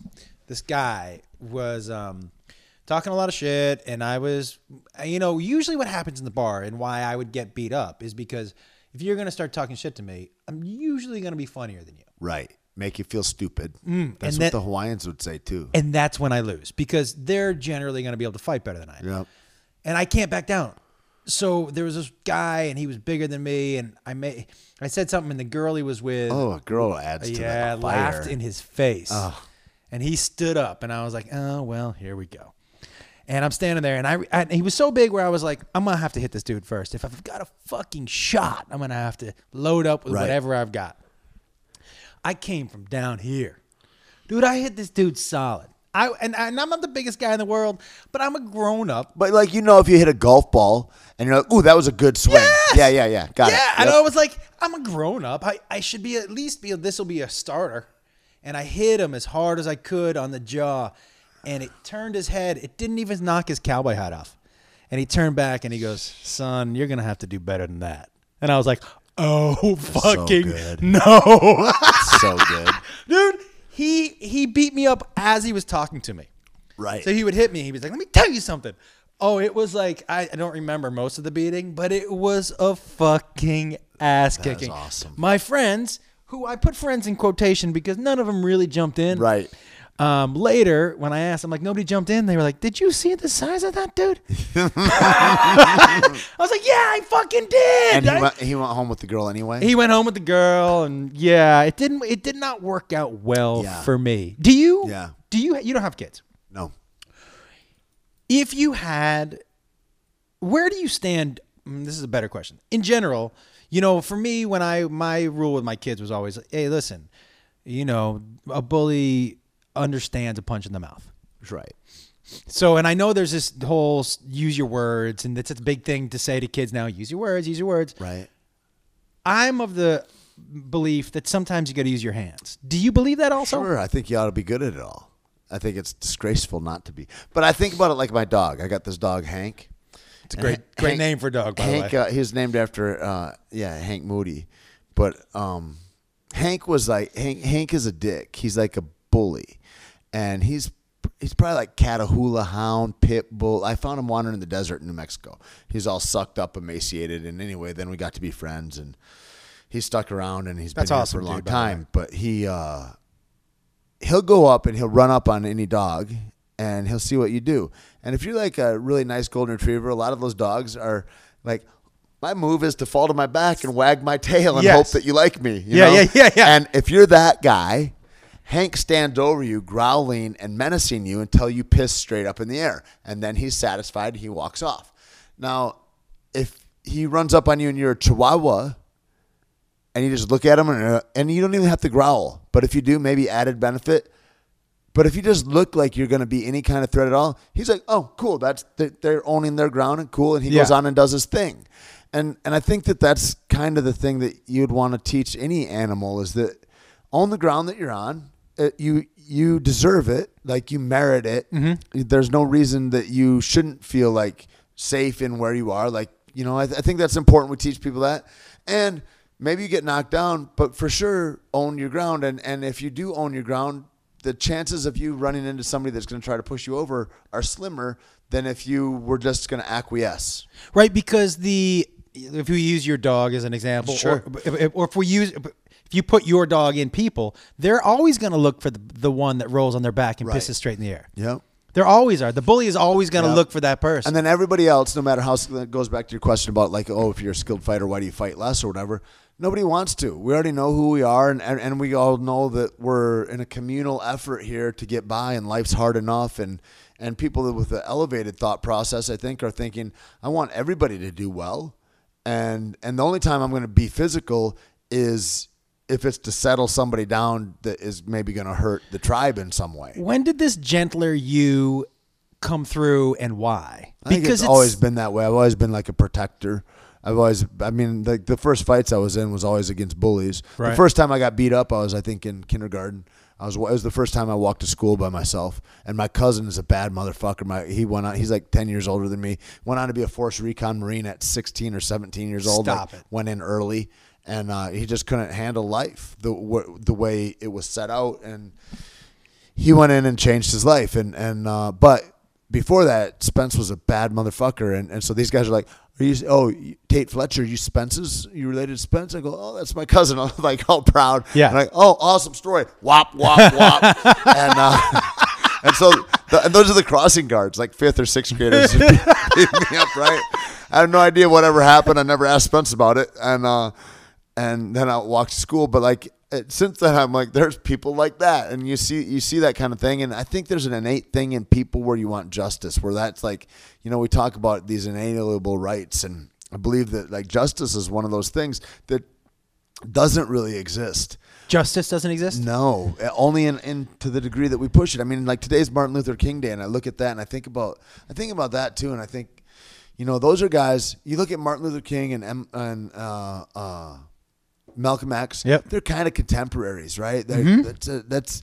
But you look at like Jackie Robinson. That's like twenty years earlier. Mm-hmm. Like that's really you could hang a black guy and completely get away with it right in front of everybody. Like nobody gave a fuck. And like that's a, Dude, that's not so long ago. that not at all. That's so. So when I look back in history, Mm-hmm. and when I and, and I made a post on Instagram today about like like you know soldiers wear all kinds of different outfits, and guys like that. Like if I'm in the army, I like I just left a friend of mine, and he was a SEAL Team Six guy, and fucking and all the they're. I mean that's all. Everything is is great. Like and I'm and admire all that stuff. However, for a guy like Martin Luther King or like Jackie Robinson, you're alone, man. It's not like you have a platoon of guys or like guys next to you. I mean, guys that I know that fight in the military, they're fighting for the guys next to them. They don't give a fuck mm-hmm. about democracy. Nobody cares. Nobody's a dem- democratic representative in the world. They don't care about that. That's not what we're doing. Just like the guys in China are not communists, but those guys, man, that stood there in inside and they say, "I'm going to get served at this cafe," or "I'm going to drink from this water fountain," and they're alone yeah. in a societal segregated place where it's completely acceptable for people to come up with bats and beat you to death if you're the wrong skin color. It's completely acceptable to sick dogs that have been trained to hurt people on children and women. It's completely acceptable to throw your wife down who's nine months pregnant and kick her until she loses the baby if she's black and in a peaceful protest somewhere. That's completely acceptable not long ago. And so those kinds of people for me, it makes anything else, whether it's Vietnam era shit or whatever, look almost posh in comparison.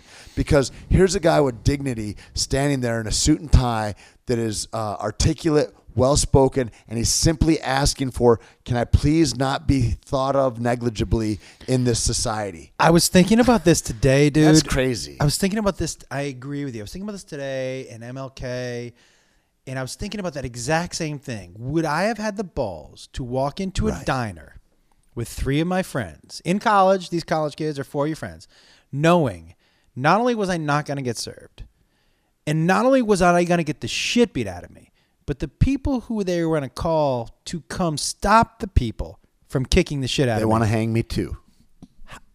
how how and, and that's the thing like it's remarkable in a way that I don't have words for. I agree with that. The the the level of and I don't know if brave is even the right word. You are setting out as uh, these three or four people to try to change the world. What Maybe because you have a kid. Maybe I don't know. Maybe that's it. Maybe you're going. I'm willing to die right here. and I'm willing to have the skin stripped from me while I'm alive, so that maybe my son can sit in a chair, or or or whatever the thinking is. I don't know what that bravery is, but it makes me shake to think of Mm-hmm. because I feel, uh, you know, I I feel like a coward because I go, would I have stood up? I Would I've would thought I've done today. that? Yeah. You know, It also honestly it, perspective. Everybody. It's easy to stand up for that guy. It's easy for me to be a white guy in the Now diner, or or even then to be a white guy in the diner and stand up because you're not going to hang me, and go, no man, let him fucking eat Yep. or whatever. That's that's the easy thing. But to But be to that, be that guy, guy, come I can't even I can't even imagine. And so then I think about today in this world, we got to try harder too because the other thing is is that I know people that they want to think of themselves as racist people and I don't want to call them racist as if that's a name or something to call somebody like but um, we ha- you know there's a great book out called Blind Spots which you should read but like the the thing is is that if we're not present to the idea that, that a friend of mine and I got in an argument about he says well we don't live in a racist society we don't live in a racist country how great is that and I go we don't I go where where do you live Yeah. I, I go because if we're going to look at the differences in populations of black and white in America, and then we're going to look and juxtapose that over, overlay it on the prison population, it's starkly fucking different. Yes. And so that either means that you think that black people are deficient in some way and um, are unable to live in a regular society, which is fucking racist. Yeah. Or you're agreeing with me that we're in a racist society, that there's a setup. for Yeah, there's a huge setup. You, you know, I um, work with a group of kids, um, and uh, up at every Christmas we bring them stuff and presents, and uh, they're they're from East LA and South Central, and actually some from bad parts of the Valley. And they're kids from like 14 to 17, and they've had tough upbringings, and you know, parents in jail or taken out of gangs. And there was one kid up there, dude, who had filed all by himself, filed all of his teeth down to look like Dracula teeth. Right. All, all. Like these kids are like, and I'm not, a, I wasn't for a long time. They, I was like, it might, you know, Beth, my wife would like to come up, and they're, and they're like, no women. Like it's not. They they were some rough kids. Pretty raw. And as what dawned on me, one, what dawned, two things really struck me. One, that those, that life that I'm describing of fucking chiseling down your teeth and no parents and living on, is 10 miles from here.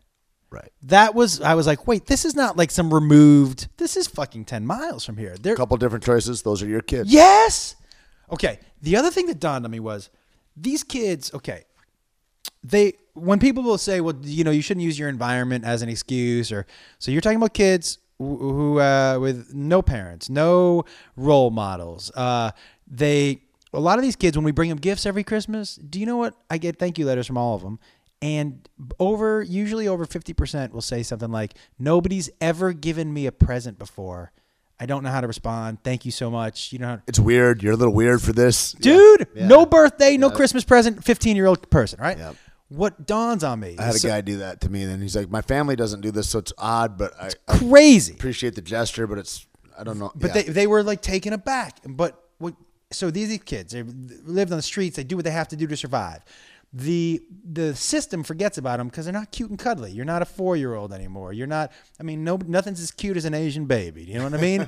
so there's they're not cute and cuddly. They're tatted up. They're fucked up. And then when they're 18, the state no longer looks out for you and they go, now go live. And now they make some mistakes and we want to blame them? Well, we don't tell me we haven't set them up to fail. We've set them up to fail. And when they fail, then we go look at the fucking black people. Well, then also It's terrible. I think that the other aspect of that is like we look at things and as if we all want to live peacefully and wholly together, and that's not what the. We, I, I think we have an out of control capitalistic regime kind of that takes us in America now, and and, and I'm I'm a capitalist, but too. like I, I I'm one with the heart, and uh, I feel like the way it is is like right now they that setup is great for this kind of regime that I'm speaking of because I'm going to totally have people to feed into this system. It's kind of like when Rogan talks about stuff. He, he's like, well, you know, Colorado's killing it with the taxes now and all that kind of stuff on the weed and all that kind of thing. And I go, I go, it'll never be an overall legal thing unless they can. Um, they'll doctor it. If Pfizer and Upjohn and those guys start making weed, that'll be the thing. And then you'll see the first deaths from weed. But is it if there's 10 of us in the room, Joe, and there's you and, and Josh that smoke weed and the other eight of us don't smoke weed, is it more enriching to tax you two and to let everybody else out that's in prison from weed related issues? Or is it better to keep it illegal and tax all of us to keep you criminals in jail? And like that's where the rub is. The DEA, the all the all the components of the FBI, mm-hmm. components of every sheriff, city, and state police office, they've got a drug enforcement aspect to that, and all of that stuff is taxed to the public. It's like it's like when there's a natural disaster and we got to send in somebody to clean up the the Gulf from Halliburton. Well, fuck, that's that's the taxpayer burden, and so that's the rub. That's the, we're all prisoners in that way. Absolutely. They don't want the betterment. Is my point. They don't No. want those kids to succeed. They want those kids in prison. A hundred percent. It's better. And, and, and like we used weed as an example. I remember t- I I talked to a guy, uh, maybe a couple weeks ago. We were talking about weed, and he was it should be illegal. And I go, well, tell me why it should be illegal. And he was like, well, it's bad for you. I'm like, well, then we're gonna outlaw cigarettes, right? Right. And he was like, no. And I go, well, they're bad for you. Yeah. And he was like, yeah, but there's cigarettes. I'm like, that doesn't make any sense. And and so the, it's not you about need a new argument. Exactly. it, when the when the government tells me we're going to outlaw it because it's bad for you, Yep. that is the biggest single lie. It's a red flag. because then take away my booze. Tell me about Budweiser. Yeah, Tell me about drunk driving deaths and tell me about cigarettes. Tell me about- tell me about domestic violence from alcohol. oh, and fucking tell me about the Big Mac that you're okay with your kid eating. All of that. So uh, don't tell me that you're outlawing something because it's It's like with steroids when they talk about like that uh, knucklehead Novitzky or whatever that works for the UFC now. He works for USADA, and he's like, "Yeah, because it's bad examples for kids." And I'm like, "You gotta not use that narrative because that's ridiculous. Yeah. It's it's so that they won't get sued anymore by people that are saying you don't care about putting me against a guy that's on steroids, and so now they up their testing. That's all that that is. It's a money game. Absolutely. And, and you're 100% right. If the pharmaceutical companies could figure out how to monopolize weed, it would be legal tomorrow. Oh yeah. Tomorrow. Well, but, they're gonna. Well, they can't. The problem is, dude, They're gonna I outlaw can't, growers. I, but I can't grow. Well, that's the thing. They'll have to do that because I can't grow Vicodin in my backyard. I tried. It doesn't work. I took a pill and I planted it. Nothing fucking. I thought Mm-hmm. Killed I'd get the a, grass. I thought I'd get a little Vicodin tree. I didn't get shit. Okay, so I can't make that here. I need Merck. I need Right. Pfizer. I don't need them for the weed, and that is, I think, is where we're going to Until come. you do. Until I do. and like that we don't need uh, farmers for the corn or the wheat or whatever until Monsanto, and now we don't need them because they, you know, I mean they've made they've made strains of uh, seeds that they call the Terminator strains, right? Yeah. Where where they die after they they're not they're not a seed that regenerates its biology. Yeah. Like it's one season, now you got to buy it from us again, and so they're bending the farmers over in that way, and pretty soon there's just none of it, and that'll happen with weed too, for I- sure. I- it'll take. I think They said five years. They put a moratorium on it before big corporations can get into the weed game in California. five years. Five years, and five years for them. So what? I Awesome. think in a decade, this country will change dramatically because there will be a generation of old white people who will eventually just end up dying. sure. And I think that's going to change things socially a lot. I think even the younger conservative folks don't hold on to the the stringent uh, socially conservative views as some of the older ones. But you want there's a trick that happens though, and what's this trick? Where you know where the GOP has got where where you've got a guy like Trump who's born a billionaire, Mm-hmm. and a guy with an old beat up pickup truck in the middle of Iowa or whatever is like. That's my guy because he speaks my language. don't just because he doesn't read books and I don't read books either. So I guess we're the same. Like it's crazy. So these people that are looking for uh, more responsibility, that feel like they've been just cast aside by the country and by all these liberal fucks on either side, and all these dumb actors over here, and the rich people on the East Coast, and worse for the regular man. And so a guy that is beholden to all the Wall Street banks says. I'm against all these banks. What are you doing over here, Hillary? And then they're like, "Yeah, that's our guy. He said that stuff." And I kind of don't like Mexicans either. So, I mean, it's fucking amazing. So I'm basically I make twenty thousand dollars a year, and I'm the same as this billionaire. That's crazy to me that people relate to him like that. And oh, that that that to me was the biggest part. Like he's just like me. No, I think the greatest thing is he could get he could get arrested before he gets inaugurated. Like he could get this could be a thing. it wouldn't matter. It's all going down though, because for sure he's got the audacity where he's going to do criminal shit and be like, "I'm above that." Oh, I think, I do think he'll be impeached at some point in time in this, and I don't think he cares. Honestly, I really do, and I think Pence would probably be happier, and I th- I think The GOP would be happier because Pence is more so. controllable. I think so. I, th- I, I that's what I think. Um, But I also don't think it matters. Well, I think what people forget is that if you really want to change your life, vote locally. Right. Vote. well, that's what the whole but thing. and people that's people forget. They think the vote is every once every four years. It is not. it's every day you spend a dollar. Yes, It's every dollar you vote spend. locally, and I encourage people also, man, spend locally. Spend on your small businesses. Spend.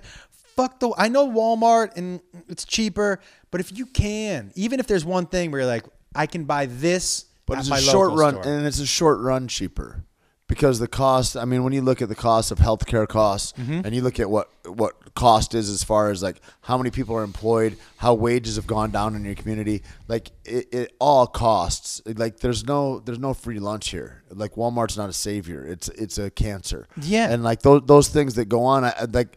So I, I, I've got a uh, podcast called Pirate Life Radio, and like we started, Keith and Lacey and I started Caveman Coffee kind of around these nutrition talks. Wait, are you caveman coffee guy? Yeah, yeah, Oh, that's awesome, dude. So we we It's good coffee, by the way, brother. Well, thank you, Yeah. thank you.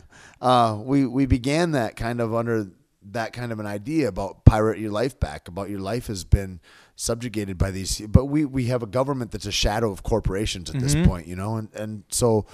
Uh, under that vein, I'm like, you. We need. We just started talking a lot about buying local, about being connected to your people, about knowing who your neighbor is, and and that kind of it spoke to coffee and sustainability and and um That is so important. It's so important to act locally, and and I'm I agree with you 100 percent because otherwise we feel impotent. yeah. Otherwise, we feel like, well, it's like that thing, that big lie that uh, everything causes cancer. That's just not true. And now you're putting yourself under a, Yeah. a narrative that isn't successful. But dude, when did you, okay? So for me, and this is why, and I do follow you on social media, dude, and I love how you're positive. You're positive, positive, positive.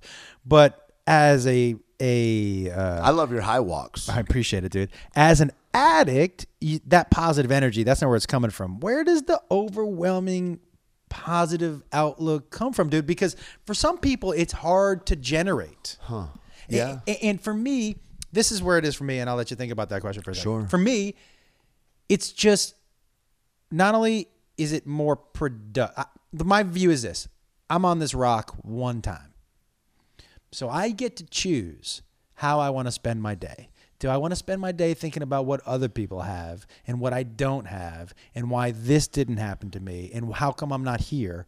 Or do I want to spend my this 24 hours, which I'll never get back ever again, doing something that I like, doing something, walk, walking my dog, talk, having lunch with my wife, instead of talking about the things that I can't do, trying to put into action the things that I know I can do. I've always said to people, and this is, I think, a starter kit for people.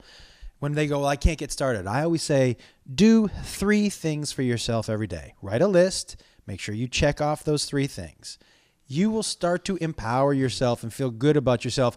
And when you do three things for yourself every day, I know a lot of people think this is hippy dippy shit. I believe in energy. You start to get energy in your life pushing towards something that you want. But when you're constantly saying what you don't have, guess what? You're never going to get that. That's what you're bringing on yourself. Sure. Do you believe that Yeah, kind of that stuff? seems great. I love that three things thing too. dude it's so if- for people who are just starting i got when i listen i lived in in an apart when i raised my three i was single raised my three kids i made less than a thousand dollars a month i lived in one room And a traveling comic.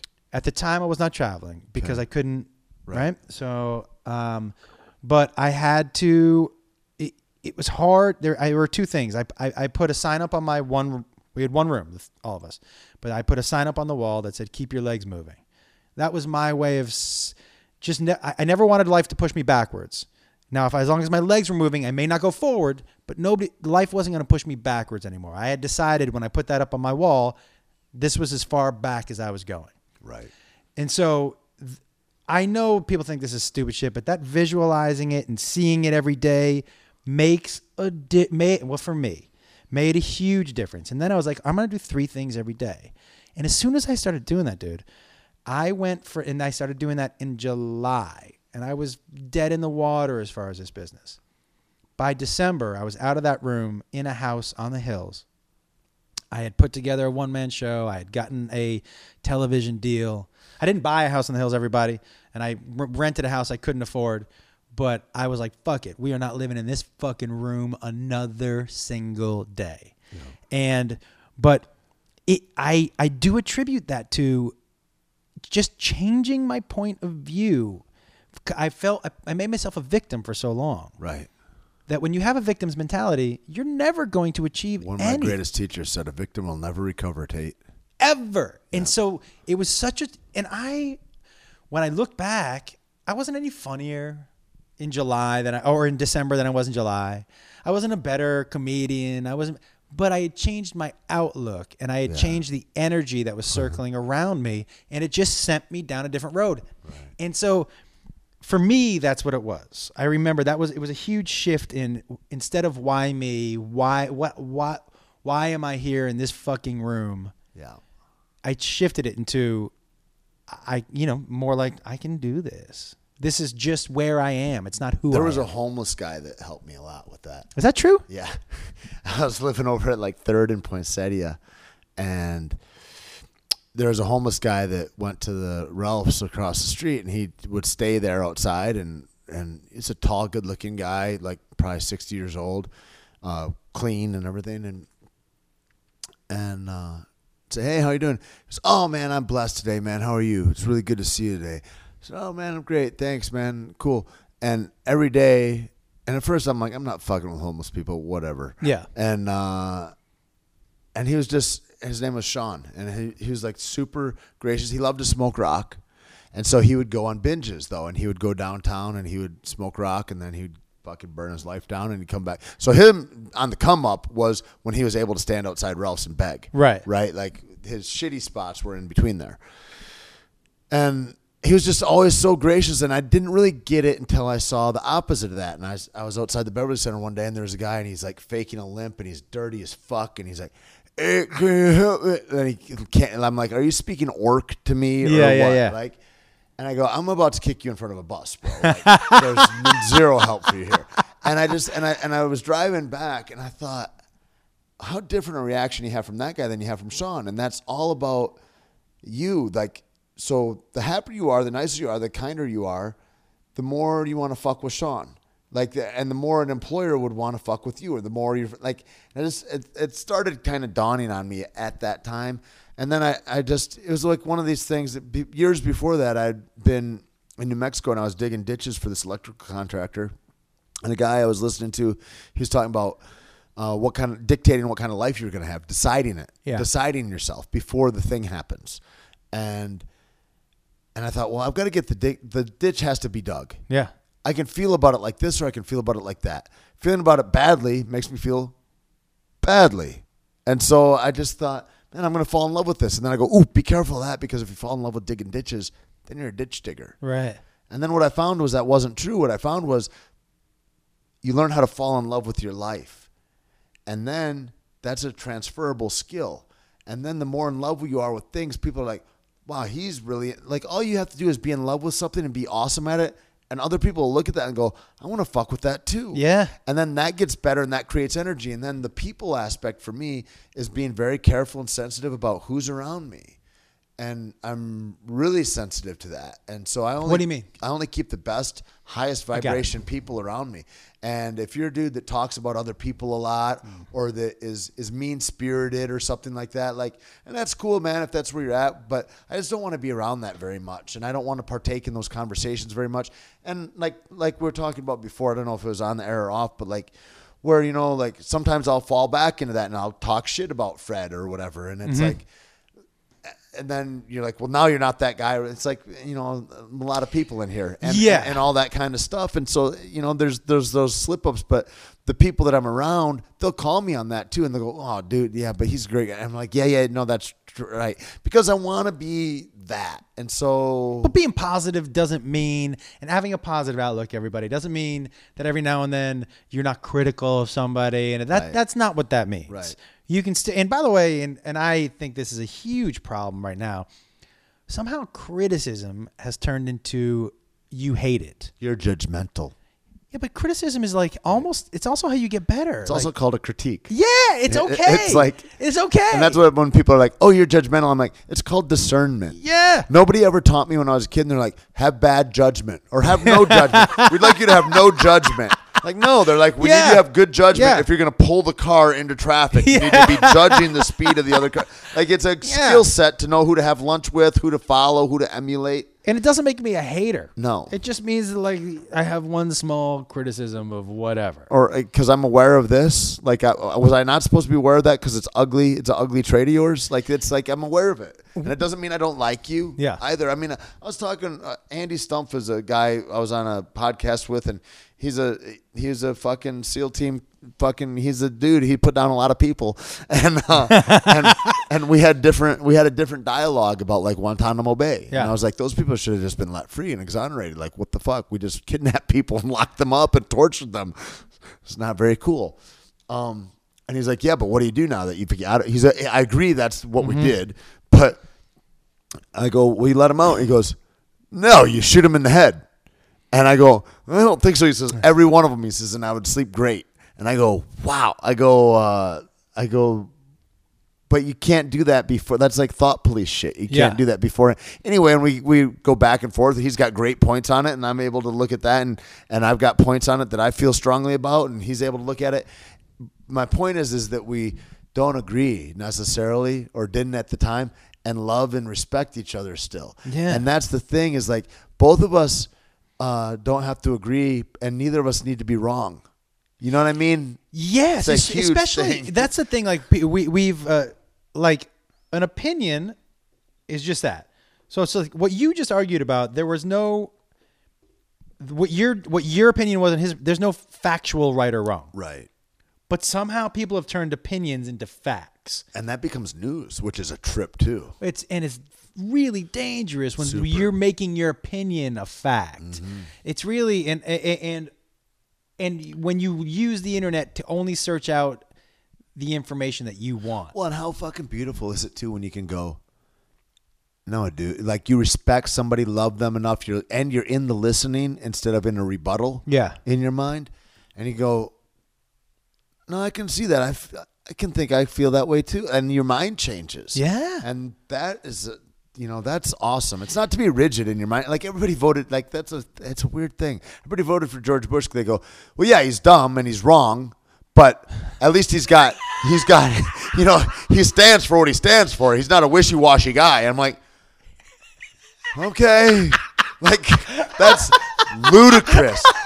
But that's that kind of thing where you can have confidence Yeah. with no merit. You got no reason to be confident. Oh, and that- if you're confident enough, people will be like, I guess that's our leader. That is And so true, dude. crazy. You don't have to know what you're talking about, but if you say something with confidence, people will be like, "Sure, yeah." Especially anybody with any humility, because you're like, well, I know I don't know, and, but he seems so sure of himself. I guess I'm fooled. Yeah, ex- I do that with words all the time. I'm like, I don't think that's a word, but I'm not going to challenge him because he said it with such confidence. right. Uh, as somebody, uh, the word was entre- entrepreneurship, and I go, okay. I was like, Seems Well, like more syllables than yeah, we've ever used it's, before. It's, I guess, okay, because it, with such confidence, I was like, entrepreneur. Sure, I'm with it. and these paradoxes though bro because that's the other part of it too is that there is the other side of that where belief is everything if i'm believing i'm positive then i'm behaving positively then i'm thinking po- or if i believe that i'm fucking really good i have a rudimentary skill of fighting but i have a fucking belief in myself ooh that's conor mcgregor Dude. you know what i mean and so like that shit pays bills too at certain A points hundred percent. and so, but but that's the thing that the nuances that I can't get. I don't know how to articulate it well enough, and I wish I did uh, about the discernment that it takes to go. yeah, this is true, but also the equal and opposite is equally true. Like, like these With opinions they are, yeah. we live in, it, it, it's pretty crazy. And that's the thing, man. Like, so if we stop, if we use, we should definitely think of facts as facts, Mm-hmm. but we should stop getting so upset with opinions. Obviously, except for opinions like you know Mexicans are terrible, and we, but Right. with opinions when people have different. It's what we were talking about earlier about at the bottom line. Did we were we talking about this when I was saying that everybody on both sides they want the same thing. They want Yes, safety. exactly. We're talking about communism So we're stuff, talking yeah. about the same thing, right? So we're talking. You want the same thing. It's just your opinion on the path on how to get there, and that's where we kind of need to get better with each other. You know, I performed at Guantanamo, and to talk to those guys. Oh yeah, dude. That must have been eye opening. Oh my god. Okay. It, first of all, I'm I was it was such a an honor for me to be there. And my son had just gone into the army. So it was the first time I was looking at soldiers as other people's kids. Yeah, wow. So different than looking Same with strippers. You Yes. Start doing that. By the way, yeah, Same that happened with me and my daughter. I was like, I can't go in there anymore. That's somebody's that's somebody's daughter. Uh, yeah, yeah, yeah, yeah. Because yeah, that would fucking no. Yeah. Um, but that was crazy. So it changed. First of all, it changed my way of thinking. Like, oh, these are kids. These are somebody's fucking kids. But to go down there to Guantanamo and see the whole setup, and to see the original jail, because you know you talk to the guys down there. And by the way, did you know Guantanamo? Uh, we were told had the highest rate, highest turnover rate. Like people go crazy quickest in Guantanamo. Really? Fucking island fever. Wow. They're in this tiny little. They can't go into Cuba. They're on this tiny little fucking block of land, and that's it. When we were there, McDonald's was out of burgers, out of McNuggets. They only had like fries and apple pies, which is great. By the way, they're the two best items. Man, can't live on that. But but it was like you know island, island, island, island. But the soldiers were so happy for to see us. But the jail, we got to go into all the jails, dude. It was a fu- we were standing Now there are up. people in there. Okay, so there was one jail we weren't allowed to go into, and the there was it was they were both new jails, but the reason is they had the the prisoners separated. There was one jail, and the one we were in, and we saw the cameras and all that stuff, and they had like Cheetos and Pepsi and PlayStations in every cell. Wow. And I was like, "What's the, you know, guy drinking a Pepsi, eating Cheetos, playing PlayStation?" And I go, "What's the deal?" And the guy was like, "Yeah, we found that when we gave them PlayStation and Pepsi, they stopped throwing feces at us." And we were like, "Okay." Seems like a good trade off. yeah, yeah, yeah, I yeah, can yeah. afford an Xbox for that. Yeah, yeah. Oh. Now the other jail was guys who they were like, you know, you don't speak around them. And I said, why? And he said, because you know these are young kids who come, and they'll take inventory, and a year later they'll just take inventory mentally of all the things you've said, and they'll pick up your sister's name, they'll pick up where she lives, and then by the end of that year they'll pick up some facts and they'll whisper through a door, I'm gonna send some people to kill your sister Karen in Detroit, and all of a sudden that 19 year old has no fucking idea how he knows he has a sister Karen in Detroit. Right. And those guys they keep separate because those guys are like they're like highly intelligent Yep. criminal Trained fuckers. and they're like we just can't they just do not play well Right. with other people. And those are grown ass men versus a 19 year old's intellect. A hundred That's a, percent. that's yeah. Nobody talks about that, but that's got to be starkly different. And they've been trained in how to do that shit. yeah, This Intel- other real intelligent shit, and it's a regular soldier. Yeah, yeah, yeah, yeah. But it was fascinating. And I'll tell you something else, man. The guys down there will tell you when they first started sending people to Guantanamo, Guantanamo, they weren't prepared. They'll tell you. I we can't did- even imagine. They'll tell you we did not have adequate jails. They were outside and exposed to the elements. But you know who else was? The guards. The guards. Well, that's that's what I was just gonna say too. On that island, it's like Everybody. That kid also Yes. is in jail. Yes. like everybody that's there. If you work in the corrections institute, you are in prison for twelve hours a day or whatever you are. But these, I'm telling you, these guys down in Guantanamo do. They also do a thankless job. One, because when you say the word Guantanamo, seventy percent, I would say, of this country have a negative view already, right? So they're not doing what other people continue to be i i their idea to be the hero shit. Right. Oh yeah, you oh you served overseas, you're a hero. Come back. Oh, you were at fucking Guantanamo, right? So there's always that thing. Uh, it- it- it- for me, I just right when you say it, even I just feel sad. I'm like, ooh, that poor guy. Like, because it is thankless. It's in- in all the ways. and they're doing God a very difficult job, man, in a very difficult environment. And the the and I will say this: the kids, and they were kids. They, I, I was so impressed with all of them, and the people who ran the island. Like, like I said, they tell you they brought you to the old jail, and they were like, "Listen, we know that this was not adequate. It's why we built two new stuff." Right. But it wasn't adequate because we decided to throw them in jail like animals. It wasn't adequate because nobody was prepared for it, and all of a sudden we had these yeah, this thing happened.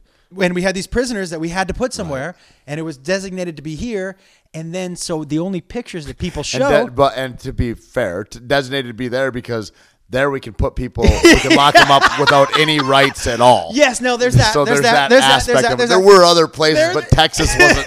that didn't fit the bill for what we wanted to do to Yes. those guys. But the truth is, like, they were put in a in in. They'll tell you, we we started building as soon uh-huh. as we were told people were coming.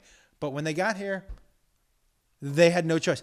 And the original spot was hmm. rough, dude. But it was I always think they should do like a fucking thing where, like at LAPD, all these kinds of hot zones, guys like that, like wh- to have like full on like we have meditation and massage and like or whatever fucking niceties and things to help your mind and nourish you Yeah. and nurture you because we don't do shit. All this shit. I was walking through the airport today in Miami and there's like a DAV sign and and I'm like. That's a private organization. All these things are not government things. And we fucking go, the government and these corporations use up these kids, use up these guys. And then you got to, like my friend fucking, they do, all these guys, they do all this stuff for the Navy SEAL Foundation. That's not a government program. Yeah. These are private programs because our government, who sings about you should be fucking honoring the troops so much, fucks them over, uses them up for minimum wage, and then fucks them over hardest and fastest Yep. forever. And the best they do is give them a good drug problem. They don't give like it's fucking horrific. It really is. The way we treat our military when they come home, if we invested half of the time and money that we do into training them Yes. and just put it into when they get out. Mm-hmm. But it's like we've trained them, we wind them up, we tell them to act. You know, my son, I told you, was did boots on the ground in Afghanistan, and he, you know, he, he came back a little different, and he's got his PTSD issues. But I watched how they they treated and treated isn't the right word, but I watched with the training, I guess, or that he got when he got back. There was no training. There was, you know, in my mind, It's when not you like a good debrief. no, there. You know what there should be, dude. When you come back from war, there should be whether it's Miami or San Diego, there should be three or four months to decompress. you go to boot camp for three or four or however long it is, you should actually you should Decompress. easily do that. Let's give them a chance to learn, to re-assimilate, not to put them in the house with their fucking wife and kids right, away.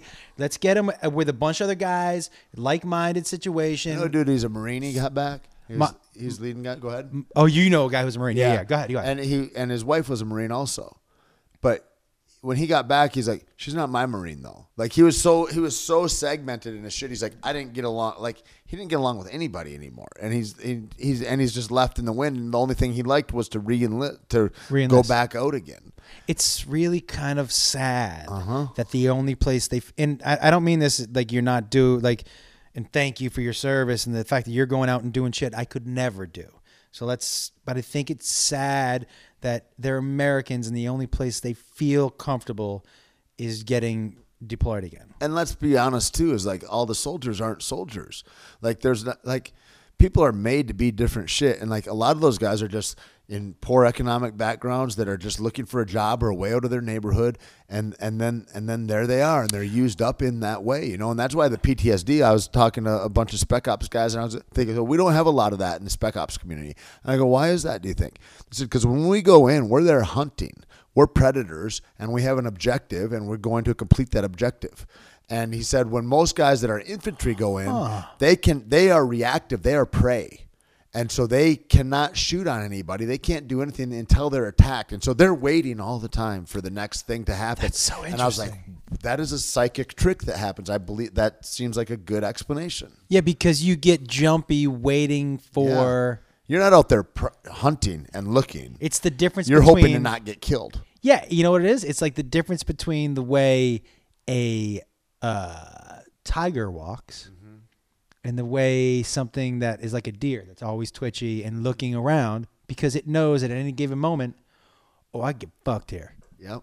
right? And so you put a bunch of deer under the leadership maybe of a lion, but there's still some deer. There's our deer. Yeah, Yeah. I hadn't thought about that, dude. It's a trip. It's a trip. That but there's is. all that that goes into it, and I don't know. And I'm like I said, I'm nearly retarded. You think if we had some fucking real bright scientific minds and some nurturing spiritualists, they're like, let's put together a four month program for every soldier that gets back, It'd be amazing. and someone will be like, that's gay. I don't need that.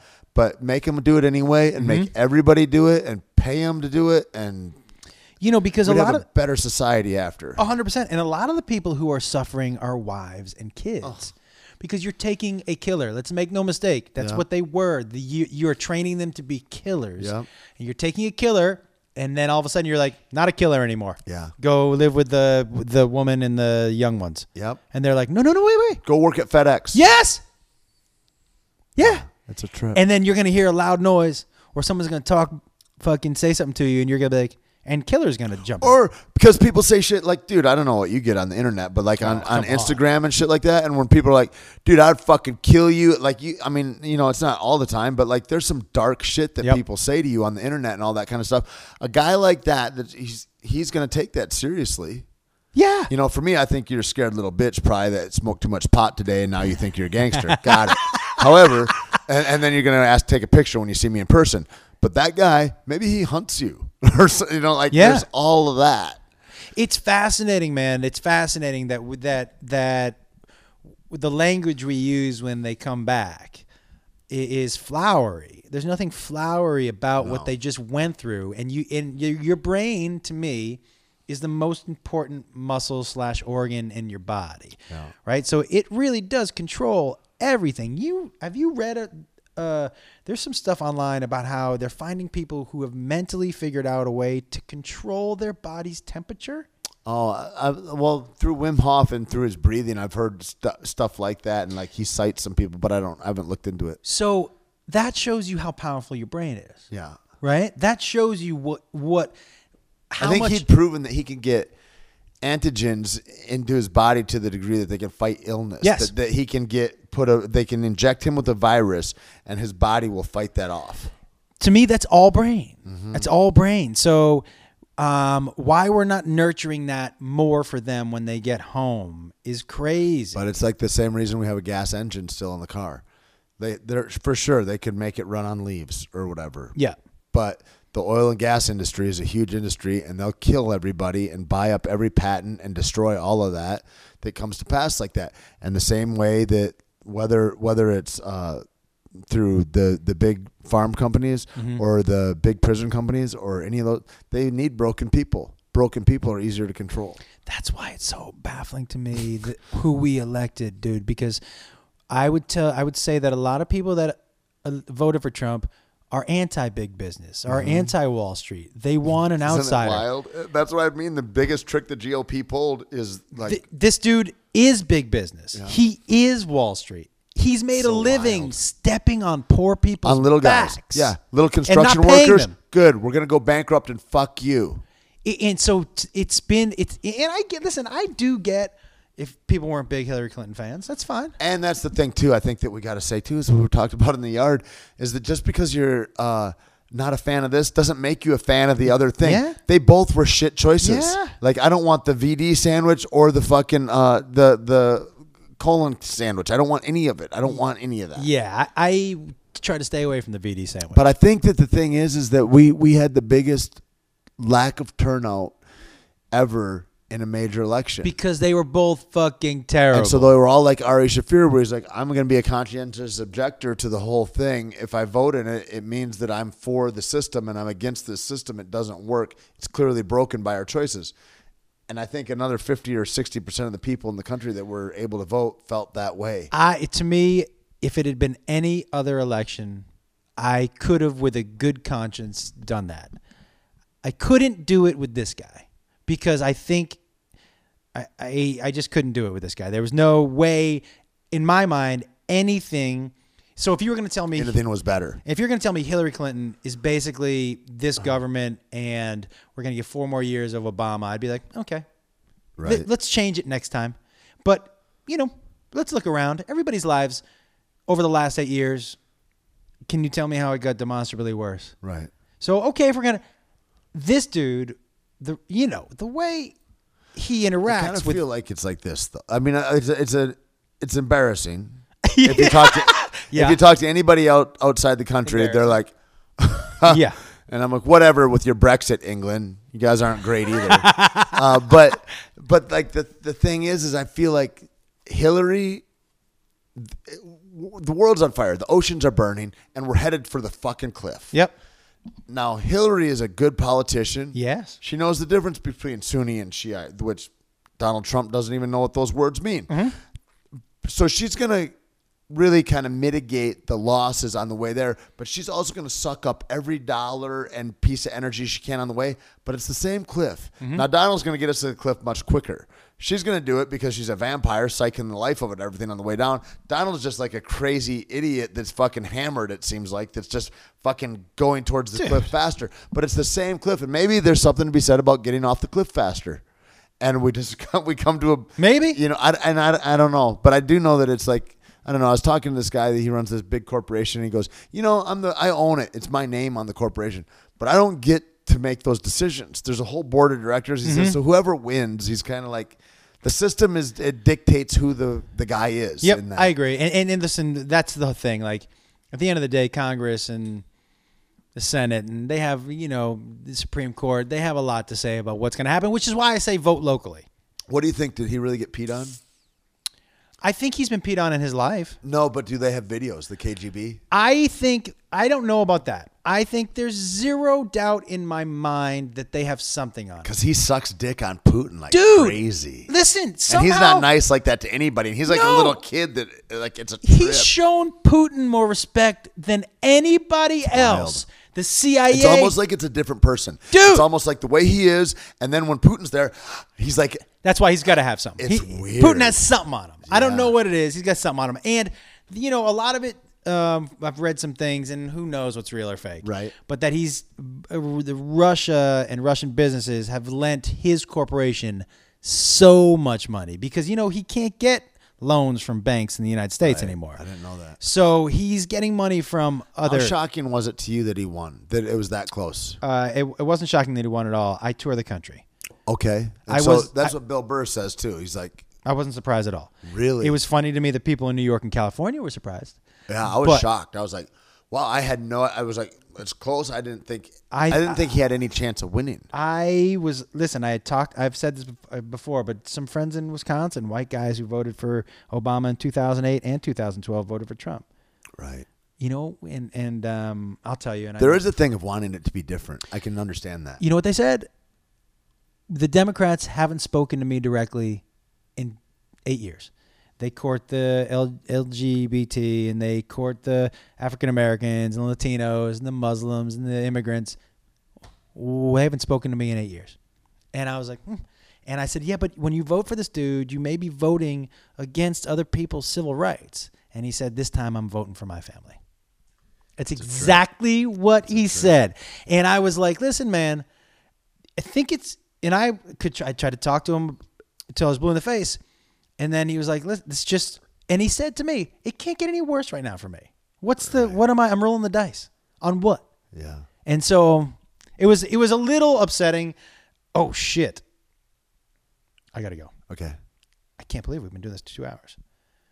Yeah, it's a it's a late it's a late it's a late in the game thing with that that whole uh that, you know they haven't spoken to me and all that kind of stuff for a long time, and and I think I, I would that whole conversation every time I talk about it I get left with the idea that we are so self obsessed in the country that nobody votes for what the best of the country is. They vote for what their own personal betterment would be. And if we could all just get on the same page of a little bit of altruism and go what would really be the best for us cumulatively? Because Yeah. we've all got to live in this motherfucker. That's anyway. It's hard to look outside right here, yeah.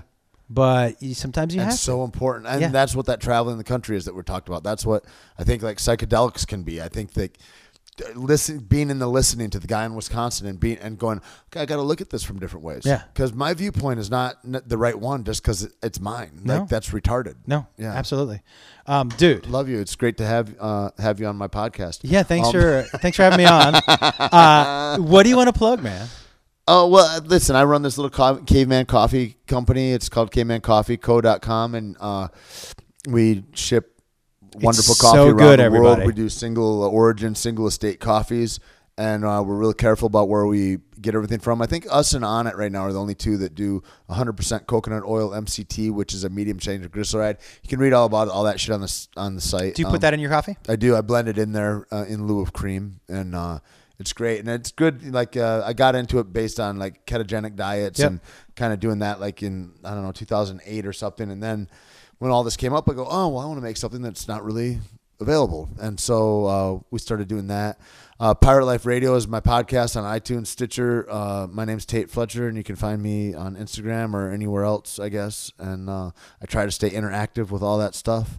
Um, Yeah, guys, you know, listen. I'm I, easy to find. I would suggest, you know, I and I do this every week. I suggest a little positivity, and I would suggest following Tait. He's a, it, it, it, it's a, it's a good, it's a good follow, dude. You know, one thing I want to say before we go, and Huh. you'd, you'd asked a question, and um, and I started talking about digging ditches and stuff. But one of the other things is, uh, there just you know, everybody has made such an influence on me to make me me, which I'm super grateful for. But one one of the other tricks that I started doing was after I got uh, appraised about uh, Eckhart Tolle and, and his teachings and the way he thought about stuff and, and this idea of that you can only really think one thought at one time. Uh, you can't sustain two thoughts at one time in the mind, and it can be a negative thought or a positive thought. There's no gray area, and and the multitude of thoughts that I have dictates what the value of my life is, whether it's good or bad, and and and it might not feel authentic all the time if you're feeling like shit to think positively or to think a good thought or whatever